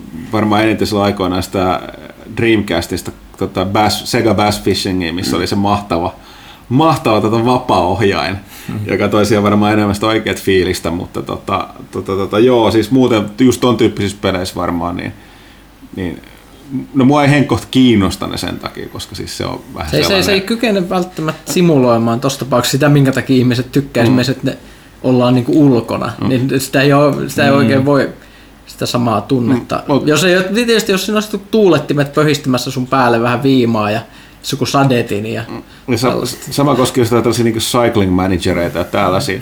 Mutta toisaalta olen ymmärtänyt, että monasti nämä pelit on itse asiassa just näiden alan harrastajien omassa suosiossa. Tietysti sillä, että siellä on ilmeisesti just tätä, että ne toisten mielestä ne on just niin kuin, ei pääse samalle asteellekaan, toisten mielestä ei, niin kuin, ei tarvitsekaan, mutta silti saa myöskin tavallaan viettää aikaa sen harrastuksen parissa silloin, kun ei tee sitä. Jos haluaa olla 100% tekemässä esimerkiksi kalastuksen kanssa, mutta joku päivä ei just pääse sinne, niin sitten voi tyydyttää sen himoa. Kun kalastuksesta puhuttiin tästä kesäkalastuksesta, mitä sitä pilkkiminen tuolle tukkasotkalle, että sitten kannattaisi kokeilla tätä suomalaisen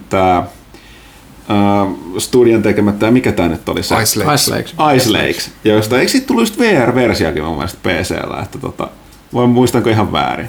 Niin siinähän on jonkinlaista pykälä enemmän realismia, mutta joo. Mutta joo, eikö hirveästi ole tullut vastaan tilannetta, olisi niinku arvostelutilanteessa, niin kun tullut edes, kun ei ole semmoinen lajityyppi välttämättä, että tuollaisessa niinku realismia tavoittelevissa niinku aktiviteettipelejä, niin ei ole ehkä omalla kohdalla osunut sellaisia pelejä kohdalle arvostelua, koska ei ehkä ihan mun cup of tea.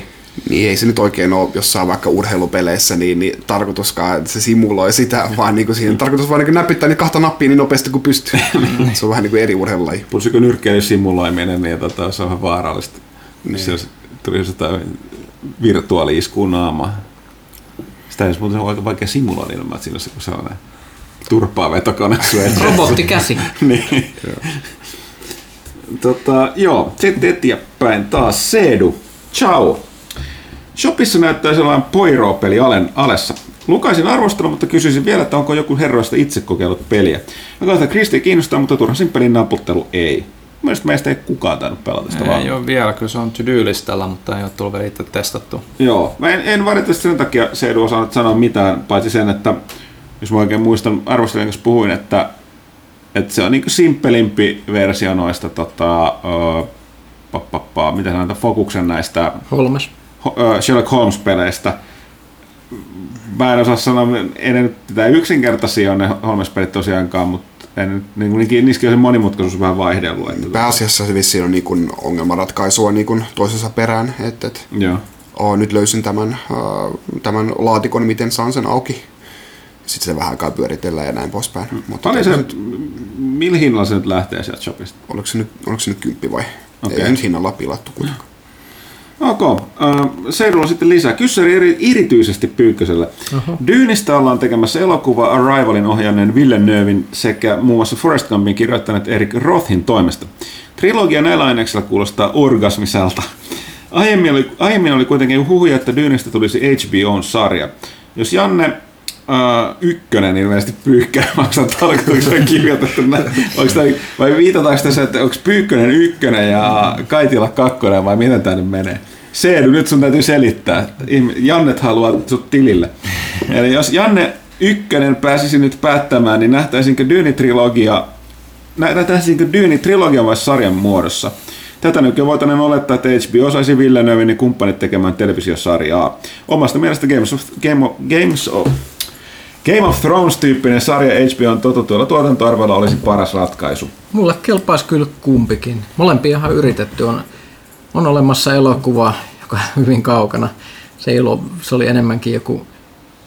En tiedä, miksi sitä oikein kutsuttu. Mutta sehän oli alun perin tarkoitus olla. Siitähän tuli se niin kuin 4-osainen minisarja. Siis ihan alkuperäinen Lynchin TV. Ja sitten on tosissaan se varsinainen TV-sarja, mikä oli vähän ehkä lähempänä uskollisempi, mutta tosi paljon käpyisempi budjetti ja muuta. Että siis mun mielestä tyyni soveltuu kyllä molempiin ihan hyvin. Et enemmän spektaakkelia olisi varmaan siinä elokuvaversiossa ja sitten enemmän sitä juonittelua siellä sarjassa. Sarjassa on tietysti olisi hyvä, että saisi enemmän sitä detaljia. Siinä on todella hämmästyttäviä yksityiskohtia kyllä niissä kirjoissa. Niin se kyllä menisi. Mä en osaa valita. Mä sanon, että mä ottaisin molemmat. Molemmat kahdelta eri porukalta niin näkisi vähän tulkintoja Tyyni on hyvin, hyvin sovitettavaa kamaa, kunhan joku vaan nyt saisi sovitettua se silleen, että se näyttäisi hyvältä ja olisi uskollinen alkuteokselle. Ja kunhan siinä on Toton musiikit, niin ai niin, joo. Itse asiassa oli ihan fine. Niin oli, joo. Siis mä ymmärrän, että miksi alkuperäinen Lynchin leffaversio on niin paljon vihaa, koska se on käsittämättömän tiivistetty ja sekava siinä. Eikö se kuvannut sitä, oliko se 7-9 tuntia matskua? Ja sitten tehtiin sellainen superpitkä direktorskutti, ja sitten tehtiin, niin ulkaistiin aika pitkällä, mun mielestä 4-osaisena minisarjana. Mä olisin tietysti voinut ottaa tätä selvää ennen kuin mä alettiin tekemään tämän kästiin, mutta mä muistan, että se oli näin. Ville, Kimi vai Valtteri? No, Kimi on ollut pidempään siellä, niin se on silleen ollut aina niin kuin kannatuksessa, että kai se niin kuin pakko on sanoa Kimi siinä suhteessa, mutta kyllä Valtterinkin puolesta liputetaan ja tuuletetaan kyllä ihan, että ollut nyt vähän epäonnea molemmilla kahdessa ekassa kisassa, että katsotaan miten nyt epäonnea suomalaisilla formularatissa niin. Ei ole totta.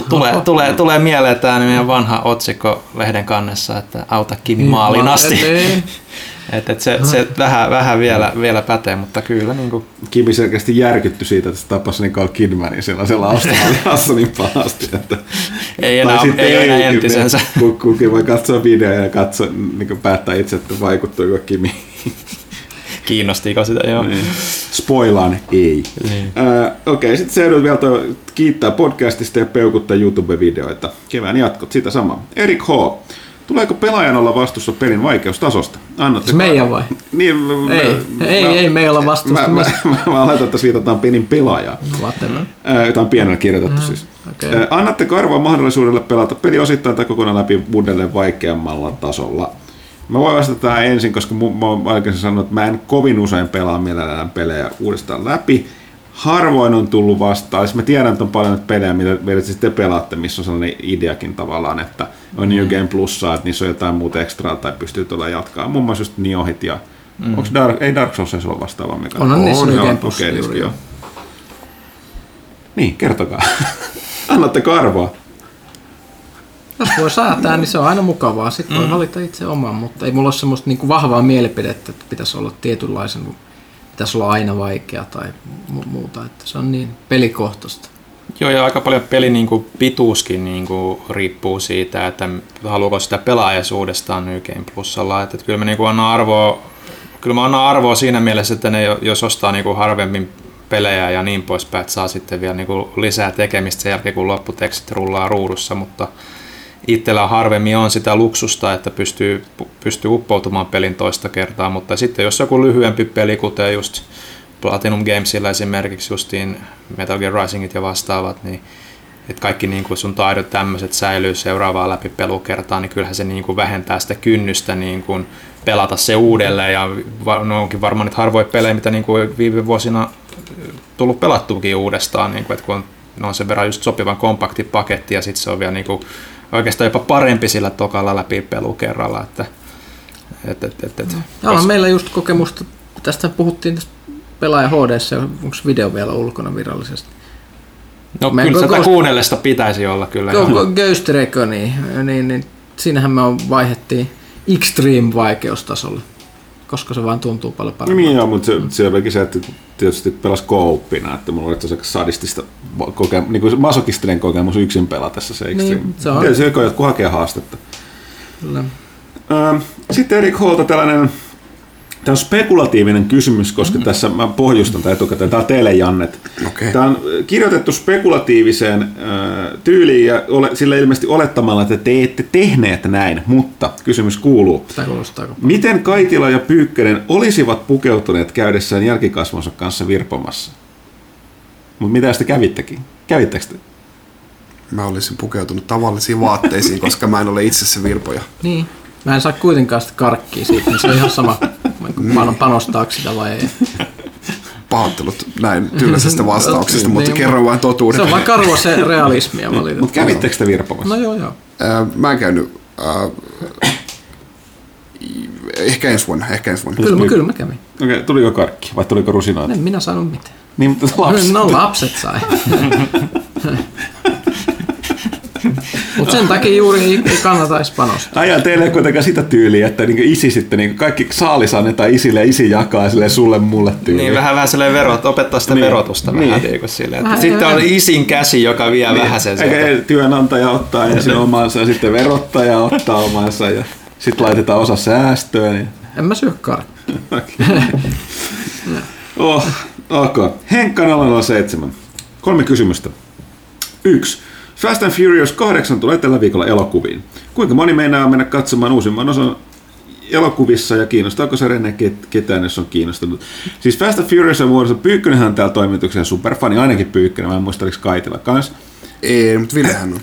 Ville oli, se oli niinpä, okei. Okay. Niin, meillä on sellainen perinne, onko mä nyt 3 viimeisintä käyty katsoa, vai 2 viimeisintä leffateatterissa toimituksen joukolla? No. Niin kyllä tämäkin ilmeisesti... Pitoinen kutonen seiska. Ja meillä oli puhetta, että tämäkin pitäisi, kunhan tässä löytyy joku sellainen viikko, että ehditään ja kaikki on paikalla. Ehkä kunhan ehditään, ei kyllä ihan ensi iltaan tai ehtii, mutta pakkohan se on mennä katsomaan perhana.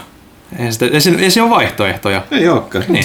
Minna vaan sanoi, että niinku tämmöinen paljastus, niinku, että hän ei oikein niinku tykännyt niistä, kun hän on käynyt katsomassa. Mä en tietenkään minä, niinku, se on niinku läppä, että me mennään katsomaan se, niinku, että se kuuluukin olla vähän pöliä.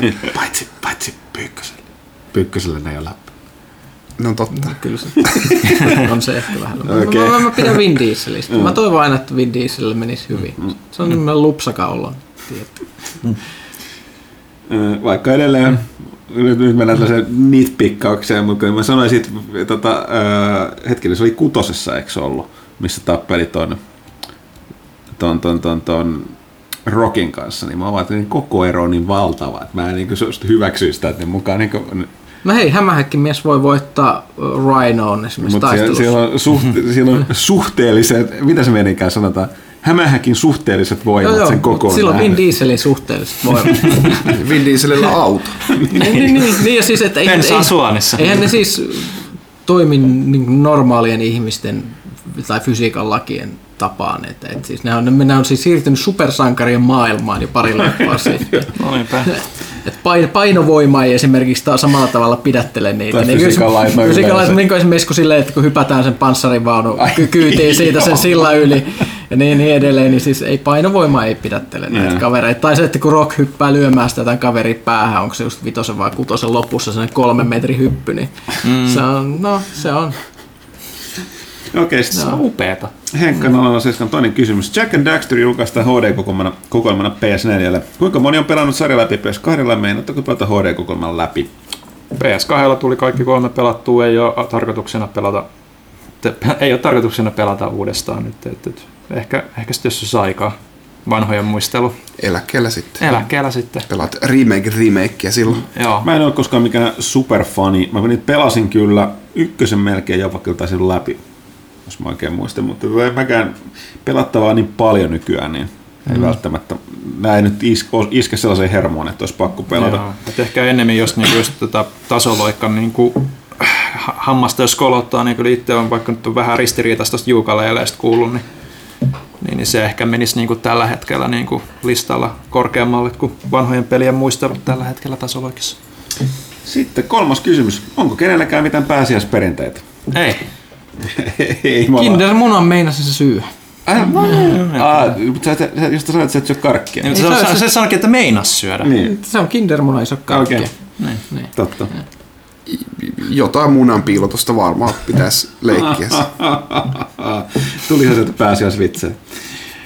Jep. No ei, se on, jos ihan totta, jos puhutaan niin, se on niin kuin noiden pojan ja hänen serkkujensa, jotka ovat iältään just 6-8-vuotiaita, niin se, että piilottaa suklaamunia strategisesti ympäri kämppää ja sanoo, että tänne on piilotettu 10 munaa, niin sitä on... Sitten saa olla 2 tuntia rauhassa. Sitä on erittäin hauska seurata. Sitten menee itse vähän sänkyyn pötkähtelemään ja sanoo, että nyt on pääsiäislevon aika. Herättäkää 3 päivän päästä. Joo.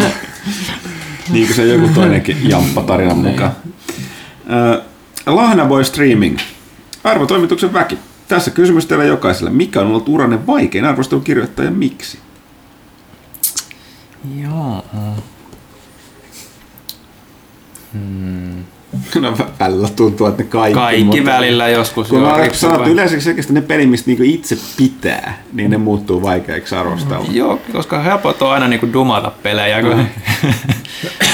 Ehkä just semmoista, mitkä niinku on ollut itselle tosi tärkeitä ja niinku todella niinku semmoisia hyviä pelejä, niin niistä kirjoittaminen on aina ehkä just hankalinta kyllä, mutta ei nyt tule esimerkkejä hirveästi mieleen. Ei ne jää silleen päähän, se on semmoista tuskailua. Yleensä ne jää päähän, jotka on helppo kirjoittaa ja sitten niinku ikään kuin ne vaan syntyy itsestä. Vähän niin kuin Eye of Judgment. Muistatteko te musiikit vielä Eye of Judgment? Mä en vaan muista, vaan Kimmolle terveisiä tästä aiheesta. Monk Elder of Obunaga. Okunaga. Fishers of Goalie. Hyvin on jäänyt mieleen kerrot. Sen voit tsekata, se on pelaajan todella vanhoja arvosteluja, varmaan päälle 10 vuoden takia. Ja sitten vähän voi striimiin myöskin toteaa, että videot vaikutti vallan hyvin, että sai selvää, mitä tapahtuu. Hyvä, niin. Jep.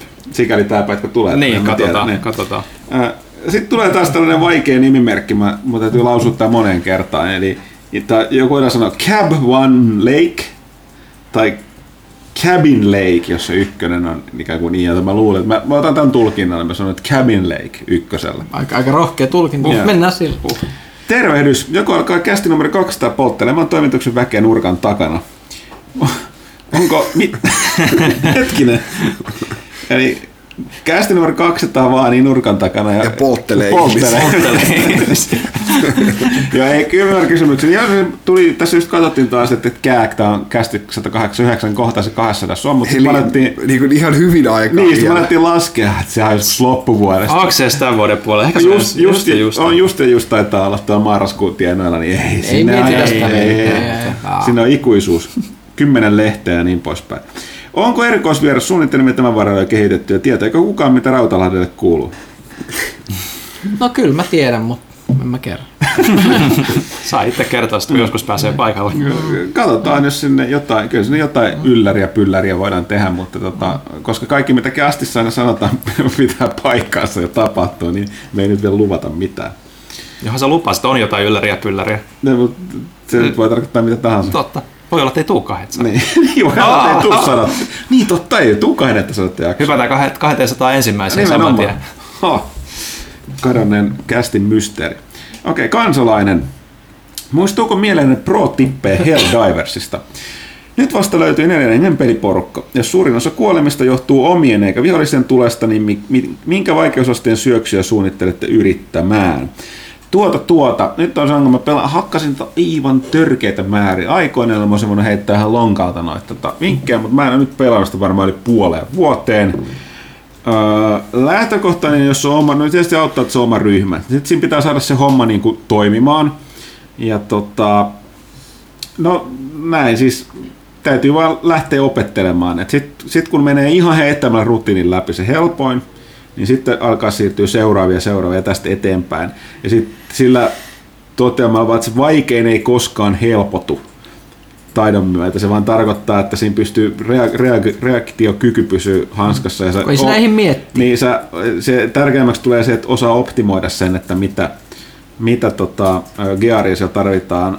Ja nyt tän enempää mä en tosiaan pysty sanoa, koska mulla on epämääräinen, mä en enää täysin muista itse. Lähin se on vaan se, että siellä pitää ymmärtää se, täytyy todella tarkasti tai niin oppi hyödyntää sitä, mikä se on nyt se äänenpitäjälaite, mikä kerää niitä vihollisia puoleensa niissä tietyissä tehtävissä. Ja se on, kyllä sen pelaamalla oppii, sitten sinne voi mennä sinne.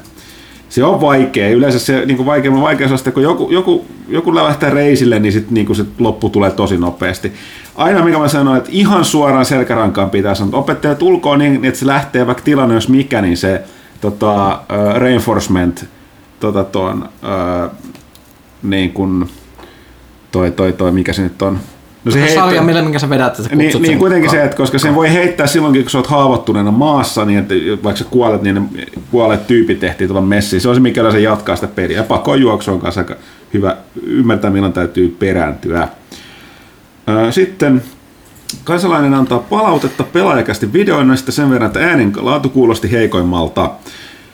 Olisiko mahdollista editoida tuo normaali nauhoitus videon tulevan äänen? Itse en koe videointia kovinkaan tarpeellisena, sillä tulee kuitenkin aina jotain muuta häärättyä podcastia kuunnellessa. Ja sitten pienestä syystä superpienellä kirjoitettuna tänne vielä, että kiitos vielä siitä, että pelaajakästiin voi luottaa hankalimmissakin asioissa. Me annettiin hyviä vinkkejä viimeksi. No okei, okay, hyvä niin. Ai niin joo, totta. Joo. Kyllä. Joo, siis toi kuten tuossa alkuosiossa ohimennen mainittiin, niin toi on tosiaan aika kokeellinen tää videointi, että katsotaan, jos tähän kästiin saisi helposti ton äänin tästä suoraan tästä podcastista liitettyä, että vähän ekstra työtä vaatii, mutta siinä nyt jonkun verran työtä kuitenkin siinä editoimisessa, niin ehkä se onnistuu. Katsotaan, miten videot on kehissä, niin onko tässä hyvä ääni vai ei. Sitten raaste. Porkkana vai joku muu? Suuri mysteeri. No niin, mennään eteenpäin. Eikö toimituksella ole ollut Switchin Joy-Conien kanssa mitään yhteysongelmia? Itselläni yhteys tipahtaa ohjainta sylissä pitäessä 2-3 metrin päästä ilman muita esteitä kuin omat jalat. Pitää lähettää huoltoon. Mistäköhän tällä hetkellä voisi löytää näitä Pro-kontrollereita, kun tuntuvat olevan hyvin kiven alla? Ei ole ollut ongelmia siinä, että huolto on vaan. Suomen Verksella hoitaa itse nämä huollot, niin heihin kannattaa ottaa yhteyttä. Pro-kontrolleria ei siinä varmaan mikään muu, jos se niinku Suomesta haluaa ostaa, niin odottelee vaan, että tulee uutta erää. Että ne ja sitten noin Nintendo viralliset kantolaukuthan nehän on täysin tyystin loppu, niin pitää vaan odotella, että tekevät lisää tavaraa. Jep. Ja sitten M2Us. BioWaren kerrotaan olevan työstämässä Knights of the Old Republic-peliä. Ilmeisesti peli oli alun perin remasteri ensimmäisestä osasta, mutta muuttui sitten omaksi kokonaisuudekseen. Mahtaako tämä remaster oma projekti olla uhkana fanien tekemälle Aperon rebootille? Olen seurannut faniprojektia pidemmän aikaa ja se näyttää niin helkutin hyvältä, että olisi sääli, jos tämä BioWaren uudelleen herännyt kiinnostus tehdä yksin peli KOTOR tulisi sille esteeksi. Onko BioWarella ollut aiemmin mitään sanomista fanien tekemisiä projekteja kohtaan? Pyykkönen, ole hyvä. Ikinä ei pidä tehdä faniremakea mistään ikinä, vaikka siitä ei tulisi mitään versiota, koska se aina päättyy huonosti, koska se on vaan huono ajatus. Niin, siis mäkin toistan tässä edellisen, mitä on tuossa aikaisemmissa kästeissä, että tässä ei välttämättä edes kyse siitä, että BioWare-tyypit vois, että niille väliä, että vaikka ne antaisi luvan. Koska sitten EA. Ja tai sitä, Disney. Niin, tai Disney. Ja nyt kyse siitä, edes siitä, että onko EA ja Disney kusipäisiä, vaan siitä, että Yhdysvaltain tekijänoikeuslaki on sellainen, että ellet sä aktiivisesti suojele sun tekijänoikeuksia, niin katsotaan, että sä et välitä niistä niin paljon, joka antaa mahdollisuuden niiden menettämiseen. Ja tämä tarkoittaa myös juuri sitä, että mitä on pelimaailmassa usein ihmetelty, mutta käy, että minkä takia nämä faniprojektit torpataan. Juuri tästä syystä, koska jos ne antaa luvan jollekin tehdä niitä, niin se voi avata sen mahdollisuuden, että kaikki saa tehdä, niin ne tavallaan menettää ne tekijänoikeudet. Tätä ei ole kai hirveästi aina testattu oikeudessa tätä teoriaa, mutta tämä käytetään niin yleensä syynä. Joo. Ja siis se on niin yleensäkin hirveän huono ajatus. Miksi tehdä remake jostain pelistä? Peli on edelleen olemassa, ei sun tarvitse tehdä siitä remakea, että se todennäköisesti saa siitä parempaa. Yleensä ne fanigrafiikat luulee olevansa parempia, mutta ne on käpöisiä. Voitteko nähdä se Indiana Jones remake, mikä on myös Fate of Atlantis? Ja mäkin ihmettelin, että siinä on porukalla vähän nostalgia mielestä korkealla, jos ne ei ole tsekannut niitä siis alkuperäisiä verrannunnit siihen muutiin. Niin se, jos sä teet niin vanhasta pikseligrafiikasta huonomman, realistisemman näköisen version, niin mikä pointtia tälle ja miksi sä oikeasti tee sitä jotain omaa?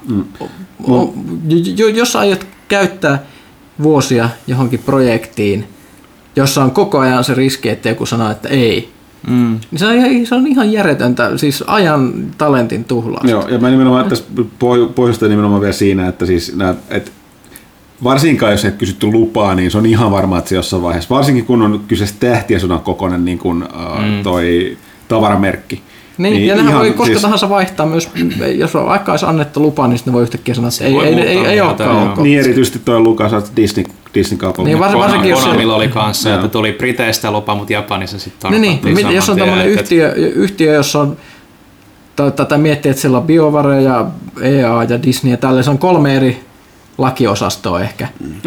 Kai siis Lukas. Tälleen, niin siellä ei tarvita kuin yksi tyyppi, joka yhdessä näistä keksii, että ei käy, niin se on that's it. Ja nimenomaan, kuten erityisesti Blizzardin tapauksessa tiedetään, niin nämä tekijänoikeuksia olevat lakiosastot on erittäin hanakoita, koska niillä on helpompi sitten kieltää kaiken, niin ne ei joudu myöhemmin mahdollisesti oikeudessa perustelen sitä, että minkä takia ne on antanut heikentää niiden tekijänoikeuksia näillä faniprojektien kanssa. Se on karu fakta, että faniprojekteja on torpattu niin älyttömästi. Kyllä. Se aina menee yleensä silleen, että siinä vaiheessa, kun se on melkein ilmestymässä, niin hei, nyt tämä on melkein valmis. Sitten ne havahtuu ne tyypit siellä lakiosalta, ai tämmöinen on tulossa, pistäisi kirje postiin.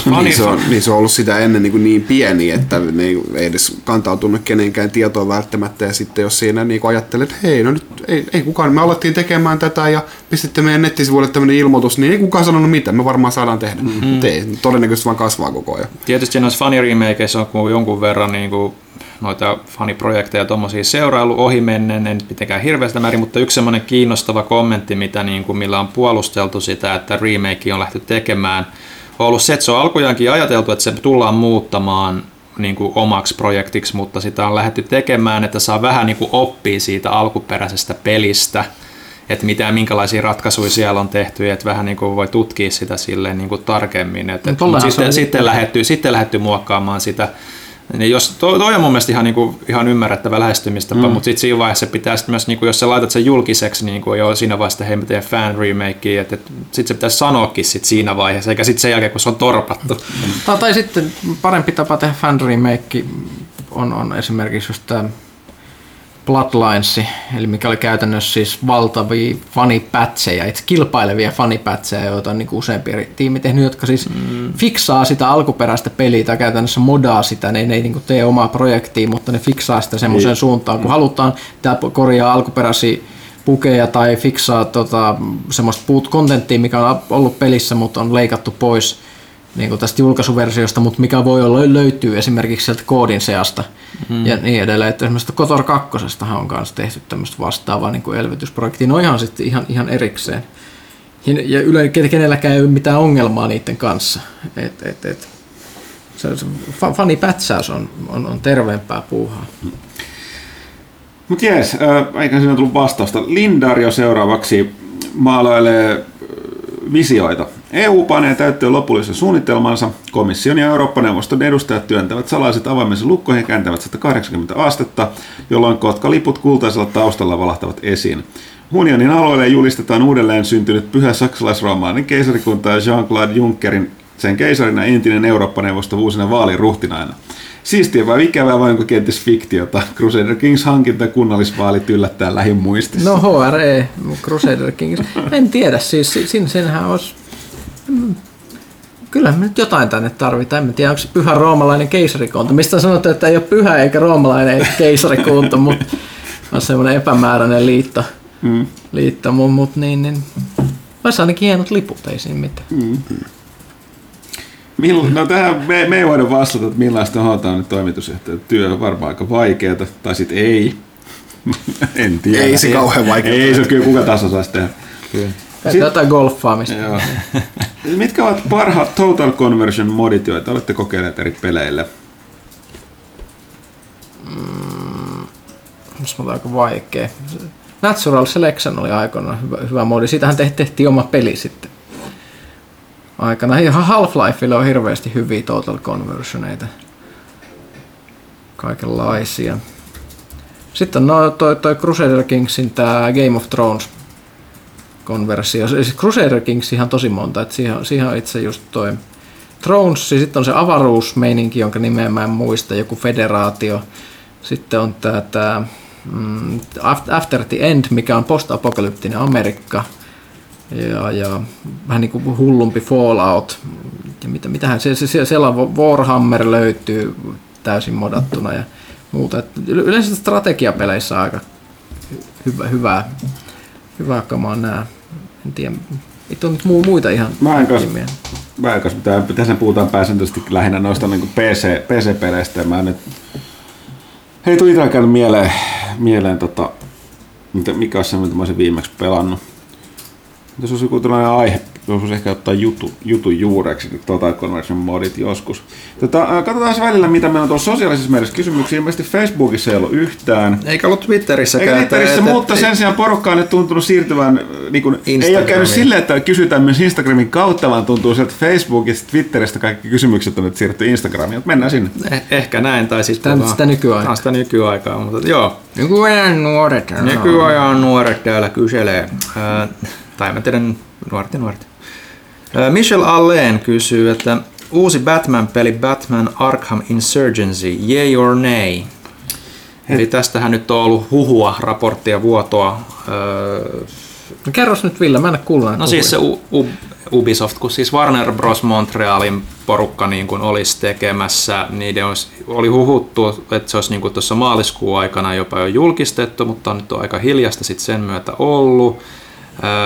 Enemmän niin kuin sinne Originsin jälkeen se aika, koska se on se niiden peli, että olisi niin kuin myös sitten Roger Craig Smith Batmanina ja Troy Baker Jokerina ja olisi jonnekin vähän ennen sitten Arkham Asylumia joku 3 vuotta ennen sitä. Ja mikä siinä? On selvää, että vaikka tuo Rocksteady ei enää tee Batmanita sen aikana, niin seuraava peli ei ole, niin on aika selvää, että kyllä Warner käyttää edelleen. Että kyllä joku Batman-peli tekee, miksei ne laittaisi Montreal Studio tekemään, kun ne teki sen Originsinkin jo. Ei siinä mitään, mä oon sitten taas pitkä aika. Kyllä mä kelpaa uusi, joskin on sanottava, että ihan pikkasen, niin kyllä siinä jo tuossa Knightissakin alkoi tulee tietynlaista toistoa, että ne pitäisi keksiä ehkä jotain muuta sinne jo. Onneksi on tulossa se hämispeli, varmaan hyvin samantyylinen. No siinä ainakin uudenlainen sankari. Siinä on vähän erilainen sävy varmaan kanssa. Vaikka mä kans haluaisin, että olisi vähän niin kuin superimpaa tyyppiä, kun Batman on vähän niin kuin nähty. Nyt haluaisin niin semmoisen tyypin, joka voi pistää tyypin tiiliseinästä läpi. Silleen. Siis voisin sanoa tuohon silleen tässä vaiheessa niin kuin nei, että jos ne raportit, mitä niin kuin siitä on kerrottu, että se niin kuin kuitenkaan ei tule hirveästi uudistamaan sitä Batman-kaavaa, kuten ei tehnyt Originskaan, kun taas sitten Rocksteady on joka osalta kuitenkin tehnyt jotain uutta siihen. No pikkupoikkeus. Origins oli kaikista eniten sitä rikospaikkatutkimusta. No joo. Sitä niin kuin detective-meininkiä, mitä niin ei enää ollut kovin paljon. Tiedättekö miten toi olisi kova? Että se menisi tosi kauas. 60-luvun Batman. 60-luvun Batman. Arkham starring Adam West. No siinä olisi kyllä jotain ihan erilaista. Se on kyllä ihan totta. Arkham West. No niin. Siinä on Warner Brosille. Arkham West, todella. Pyhä hain karkotin Batman. Niin. Joo, siis olisi kyllä mahtavia kikottimia. Kyllä. Joo, mutta joo. Kyllä mä ehkä ennemmin haluaisin niinku, että tekisi jotain muuta sitten tässä välissä ainakin. Sitten Hatal, tämä itse asiassa on tämä sama kysymys kuin oli tuo, että Pelakästin 200 jakso, minkälaisia suunnitelmia, no siihen me vastattiin. En mä kerro. Juuso Syyr kysyy, että mitä odotuksia on Destiny 2 suhteen? No, jähtänyt tässä, että Age of Triumphia on tullut hakattua, nyt just eilen vedettiin se uusi vaikea Kingsfall läpi, kiitos siitä kaikille. Menin sitä mallikkaasti. Sori huonosta hyppelystä. No siis, mä oon ihan pikkasen korpeessa, kun mulla häneen, onko se viimeksi 800 tuntia ne pelitunnit siinä, mikä aika vähän, jos muistetaan parikästin takaisesta jaksosta, niin Siranin mikä on varmaan parittu 1000, että selkeästi ei muut pelattukaan sen Crucibleen, mutta niin siis vähän korpea tavallaan, että se ei varsinaisesti millään tavalla konkreettisesti siirtymään tai siirretty aika siihen, mutta sanotaanko näin, että ehkä tuossa kesäkuun lehdessä saattaa ehkä olla sitten tunnelmia aiheesta, jos tällainen tapahtuu, emme lupaa mitään.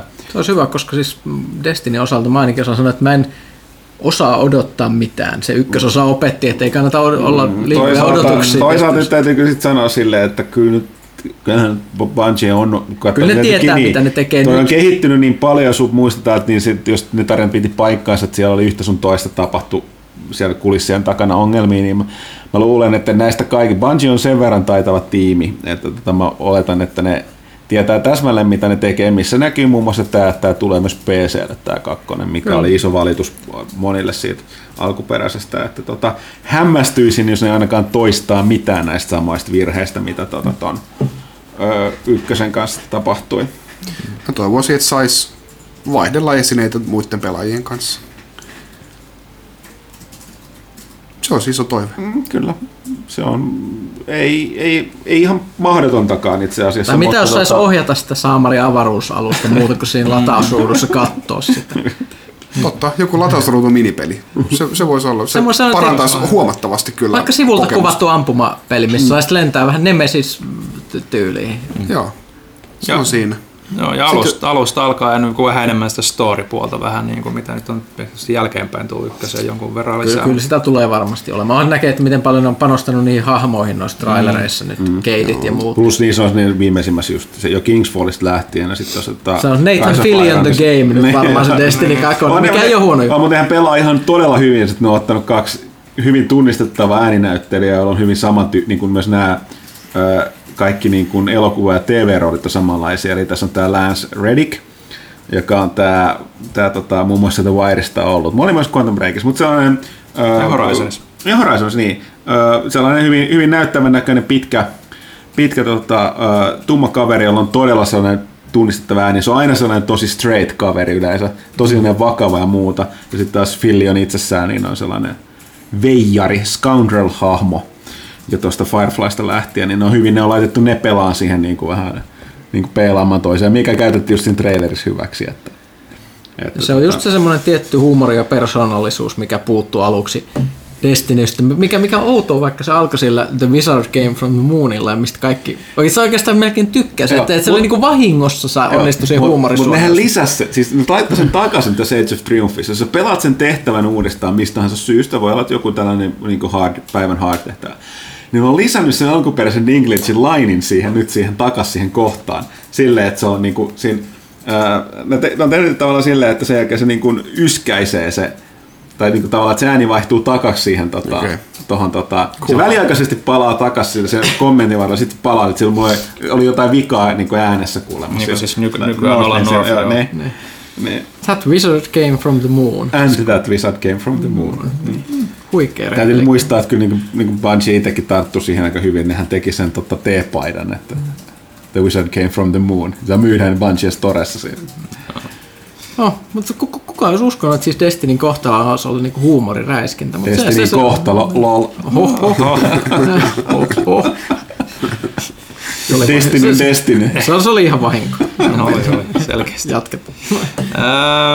Helari Plays kirjoittaa täällä, että hoi kästiläiset, E3 ei ole enää kaukana. Minkälaisia julkistuksia odotatte?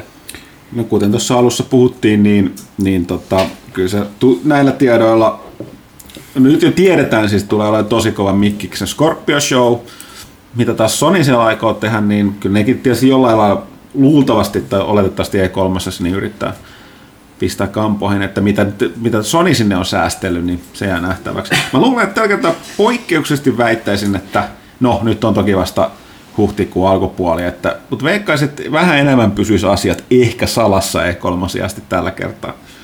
Toivottavasti, koska E3 kaipaa sitä, että siellä olisi yllätyksiäkin eikä olisi vaan vuotojen perä. Switchille odottelen pelijulkaisuja, Nintendo on niin isommat niin just niin loppuvuoden Mariot ja muut niin julkistettiin silloin aikanaan ja sen jälkeen on oltu hyvin hiljaa. Että saa nähdä mitä siellä on niin säästelty sitten E3. Ai, miettikää kun siellä tulee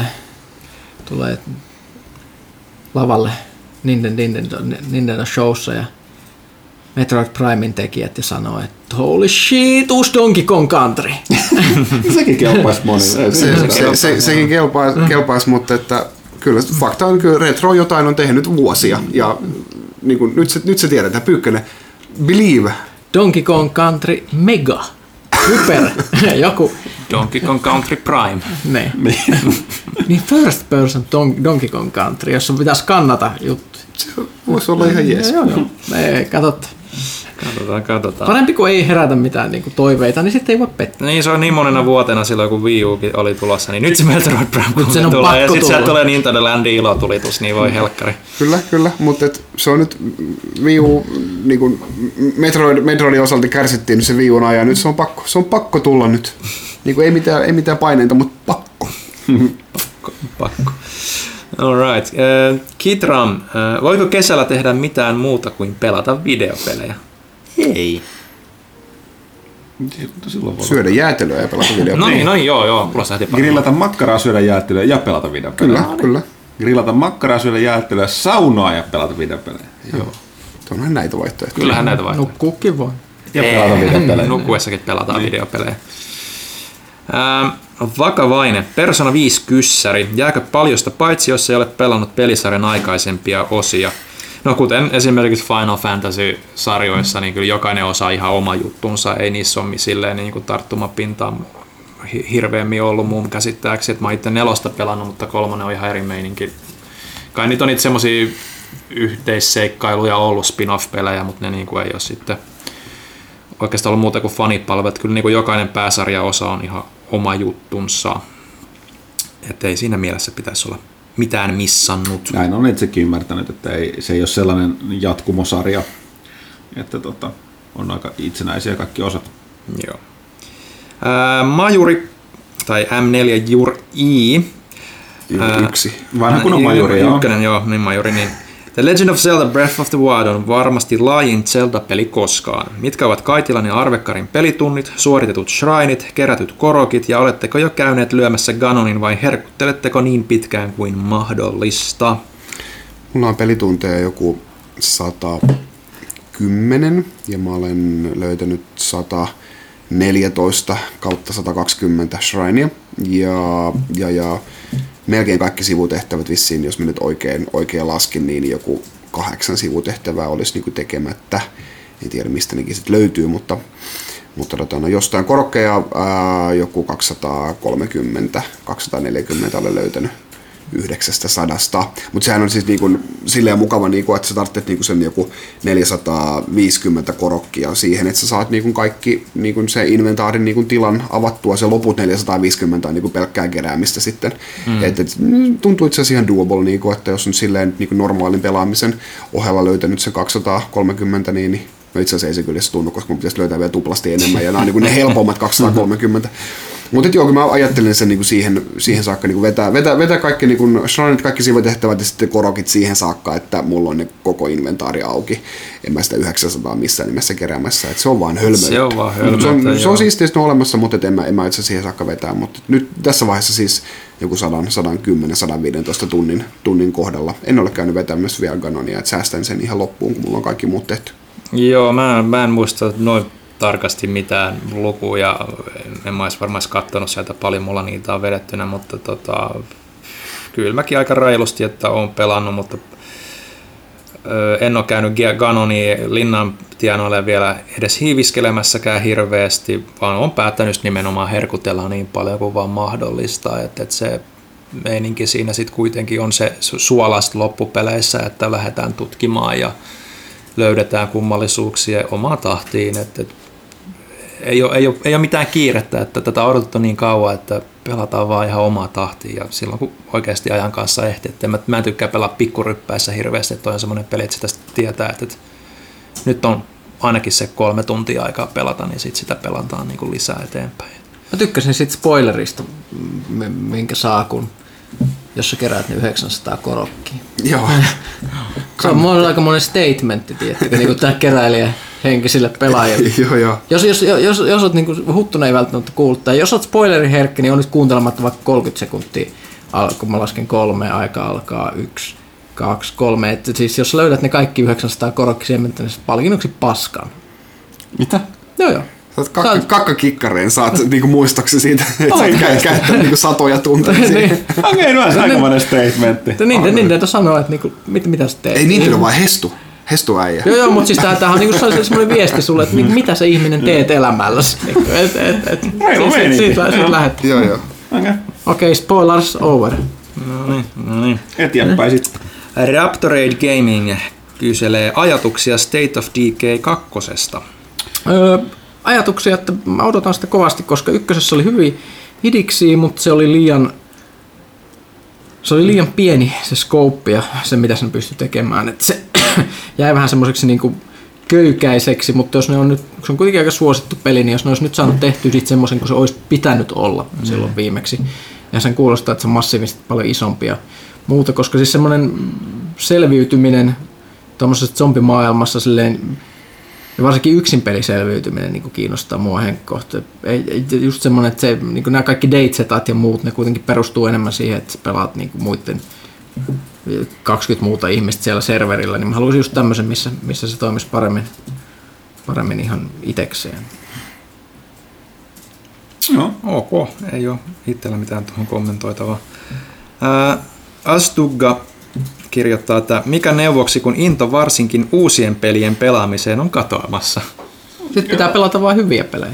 Tai vanhoja pelejä, että pitää taukoa. Ei ole pakko. Niin, ei enää pakko. Kokeile pelaa vanhoja tai retroja. Kyllähän nykypäivänä on mahdollisuuksia vaikka mihin. Vaihtelu virkistää aina, että katso vaikka leffoja tai jotain välissä tai tee jotain muuta. Se on ihan totta. Se tässäkin duunissa tulee välillä semmoinen fiilis, että en halua enää ikinä nähdä yhtään videopeliä. Kyllä se sitten menee ohi, mutta kyllä se tulee ihan väkisellä. Joo, ja kyllä se tällä niin itselläkin ikää tullut niin silleen, että huvin vuoksi niin jonkun uuden pelin aloittaminen on joskus aika isokin, kun tietää, että siellä on se 100 tuntia, niin se jo masentaa jo se aloittaminen, niin kun tietää, että se on semmoinen savotta. Että siinä mielessä on ihan kiva, että on alkanut tulla taas nyt vähän lyhyempiä pelejä. Niin, Pakko pelata läpi, ja sivutehtävät on kaikki niin yleensä. No nyt sit mä oon oppinut vähän luopumaan viime aikoina niin joidenkin pelien kohdalla. Mutta joo, eipä siihen kai muuta. Nyt Huttusen huonoksi onneksi Mr. Chateau Lafunk kysyy Instagramin puolella kysymyksiä. Mä pääsen. Mutta kuulinko oikein? Kyseessä oli siis Mr. Chateau Lafunk. Kyllä. Ja kirjoittelee täällä näin, että minkä... Voi. Minkä lakkautetun pelilafkan haluaisitte herättää takaisin henkiin? Mistä on jäänyt lämpimimmät muistot? Black Isle Studios. Joo, toi olisi niinku semmoinen hyvä, mutta niinku Peter Molyneuxin Bullfrog voisi tulla takas katsoa, mitä tapahtuu. Tavallaan, joo, mutta siis Black Isle Studios oli siis periaatteessa tämä nykyinen Obsidian, tai niin sellaista porukkaa, eli siis nämä, jotka monet tänä päivänäkin sekoittaa noihin BioWareen, koska Black Isle Studios teki niiden kanssa näitä pelejä. Niin. Hetkinen, mikä se on se lafka, mikä teki just Arkanomin ja muut, siis tämä toinen... Tässä hyvin samantyylinen. Nyt mulla tuli niinku mun mielestä mulla on sellainen epävärinen muistikuva, että se olisi ollut Arkane Studios. Mikä sen nimi on? Siis, ei, se on siis ihan eri lafka, mutta sen mä halusin. Sen teki tämän Bloodlines ja Arkanomin ja niin, mutta mä en ikinä muistanut sen nimeä. Tämä viktoriaaninen steampunk-rope. Se kaatui ihan. Mutta yleensä just ne samat tyypit pyörii nyt just jossain Obsidianilla sitten nykyään. Ja sitten ne joutuu taas tekemään pysyäkseen elossa jotain tankkipelejä venäläisille. Se sopimuskuulemma meni. Se meni, mutta se on se niin nykyajan karu toteamassa, että se teet joko... Jos sä haluat tehdä jotain mielenkiintoisia roolipelejä, niin sun pitää A, kerätä Kickstarterilla rahaa, B, tehdä tankkipelejä venäläisille. Niin siitä voi valita. Et sit sulla on rahaa... Tai räiskittä pelejä kiinalaisille. Terveiset Tomakselle. Joo, mitäköhän näitä nyt olisi? Vanha Rare. Toki nyt henki elää monissa muissa studioissa. Vanha Konami. Vanha Koimu Productions. Joo, Westwood olisi ihan hauska. Westwood. Ai, nyt tuli hyvä veto. Kaikki muistelee niillä aina niitä strategiapelejä, mutta olihan niillä muutakin. Lands of Lorehan. Juuri, Lands of Lore. Katko kuitenkin Legends of Kyrandia? Oliko ne myös Westwood tekemään? Nyt vähän niin kuin pää ei sano mitään, mutta joo, siis Lands of Lore oli kyllä sellaista. Joo, täältä loppui sitten somesta kysymykset. Okei, täällä on vielä yksi oli pelaajalähden puolella, mä säästin tämän viimeiseen Dankku Dudelta. Tervehdysarvon kästiläiset, onko toimituksella tietoa, mitä uudelle GT Sportille, Gran Turismo Sportille kuuluu? Varmaa tietoa minulla ei ole, mutta olen kuullut, että hyvää. Mahdollisesti toivon mukaan suurella todennäköisyydellä niin toukokuun pelaajalehdestä. Kyllä se oli lisää. Westwood Legend of Kyrandia. Eli näin, että heinäkuun pelaajalehdestä hyvin suurella todennäköisyydellä saa lukea lisää GT Sportista. Pelaako kukaan toimituksessa Overwatchia? Kyllä, meitä aina silloin tällöin... Ja se oli se Troika se yhtiö, mitä minä... Troika Games, joo. Juuri näin. No niin. Minä pelaan satunnaisesti casual-tasolla, tosin en rankedissa. Että Sekin on yksi näistä peleistä, mikä vie aikaa, kun kaikkea pitää veivaa. Jäänyt vähemmältä. Kiinnostaako Battlefront 2 ketään? Kuten tuossa alkuosiossa todettiin, niin joo, siis mä oon pelannut sitä. Mun mielestä Battlefront on ollut hyvä peli, varsinkin lisureiden jälkeen myötä. Ja erittäin Star Wars-pelin pitää näyttää kuulostaa Star Wars, että sen Battlefront tekee erittäin hyvin. Mm. Ja kakkonen, no kuitenkin kyllä se jotkut sen trailerit ei näyttänyt, eihän se näyttänyt mitään pelikuvaa, mutta se näytti sen, että siinä tulee olla yksin pelikampanja, niin silleen, totta kai, lähteistä kiinnostaa aina. No melkein aina. Sitten viimeinen kysymys Danku Dudelta. Onko toimituksella antaa hyvää pasha-reseptiä? No niin, kyllä on. Sulla oli se yksi mainio. Joo, tällainen jokavuotinen, tää on mun periytynyt isovanhemmalta toiselle aina tuolta muinaisen Egyptin faaraiden ajoista lähtien. Ja sehän on tämmöinen, mä sitten otan, eli pashaan, nää on hyvä ottaa mieleen, totta kai tuoreet valmistusaineet, eli se on 250 grammaa maitorahkaa, 100 grammaa pehmeää voita, nimenomaan voi tai mitään margariinia, 1 munankeltuainen, 1 desilitra sokeria, 2 desiä kuohukermaa, 3 teelusikallista vaniljasokeria, 1 ruokalusikallinen sitruunamehua, 2 ruokalusikallista rouhittuja manteleita ja sitten oman maan mukaan 2 ruokalusikallista joko korintteja tai rusinoita. Sen lisäksi tarvitaan tietenkin pashamuotti mielellään, mutta voi käyttää hätätilassa kahvinsuodatinta ja sitten puhdasta sideharsoa. Ja nämä ainekset riittää yhteen pieneen annokseen. Nämä voi tuplata, jos haluaa. On isompi muotti. Sitten tulee niinku tupla-annos. Ja sulla on ensin täytyy ottaa tämä pashamuotti. Sitä täytyy liottaa tunnin ajan vedessä. Sitten sideharsu täytyy kiehauttaa niinku vedessä. Ja sitten se täytyy jäähdyttää selkein kylmässä vedessä ja kiertää kuivaksi. Sitten tulee sellainen vähän rapean oloinen ja sitten vuorataan se pashamuotti sillä sideharsulla. Sitten otetaan kerma ja vatkataan se vaahdoksi. Ja toisessa kulhossa laitetaan se, mikä täytyy lämmittää huoneen lämmössä se voi. Niin se vaahdotaan tuon sokerin kanssa. Ja sitten lisätään joukkoon kaikki mausteet, rahka, keltoinen ja sitten kermavaahto ja sitten nuo muut maustavat ainekset. Sen jälkeen pashamuotti kulhoon ja sitten tämä valmistunut massa niin lusikoidaan sinne. Peitetään sen harson reunoilla ja pannaan kulho pashoinen päivineen jääkaappiin. Ja annetaan sen valua siellä rauhassa seuraavan päivään. Ja sen jälkeen se otetaan ulos, kumotaan se vadille ja sitten täytyy se sideharso täytyy irrottaa. Ja sitten voi koristella, pashaa perinteisesti koristellaan tuohuksella, punaisella tai ruusuilla tai punaiseksi värittyillä munilla. Ja sitten ei muuta vaan kun tarjoillaan pasha kulitsan kanssa pääsiäispöydässä. Näin. Tässä oli siis pasha-reseptiä pääsiäiselle. Pääsiäinen tosiaan koittaa. Mekin lähdemme tästä munajahtiin tai jänisjahtiin tai kasvattamaan rikkaruohoa, ei rikkaruohoa, kun rairuohoa. Ei mitään, tässä pelaajakästä 89. Tilatkaa pelaajaa, lukekaa pelaajaa, tilatkaa sankari, lukekaa pelaajaa, tilatkaa, lukekaa animelehteä, seuratkaa meidän sosiaalisia medioita. Shoppaakaa pelaa shopissa. Joo, tähän loppu tosiaan nyt on... Subscribekaa YouTubessa. Niin just, okei, hyvä. Hit that subscribe button. Ja tosiaan muistutuksena kisa, tuolla pelaajakomissa pyörii Warframe, täytti 4 vuotta, kisaavasta voittaa makeat Warframe-patsaita ja suhteellisen rahanarvoisen paketin niin pelin sisäistä valuuttaa. Ja sitten mitäs muuta? Niin piti sanoa, että on Ghost Recon video löytyy kanssa ja samoin toi Pyykkösen Prey-videota. Ellei löydy tänään, niin sen ainakin viimeistään huomenna. Mä olen itse sekaisin, missä päivässä me mennään, mutta näin. Joo. Onko kellään mitään lisättävää? Hyvää pääsiäistä.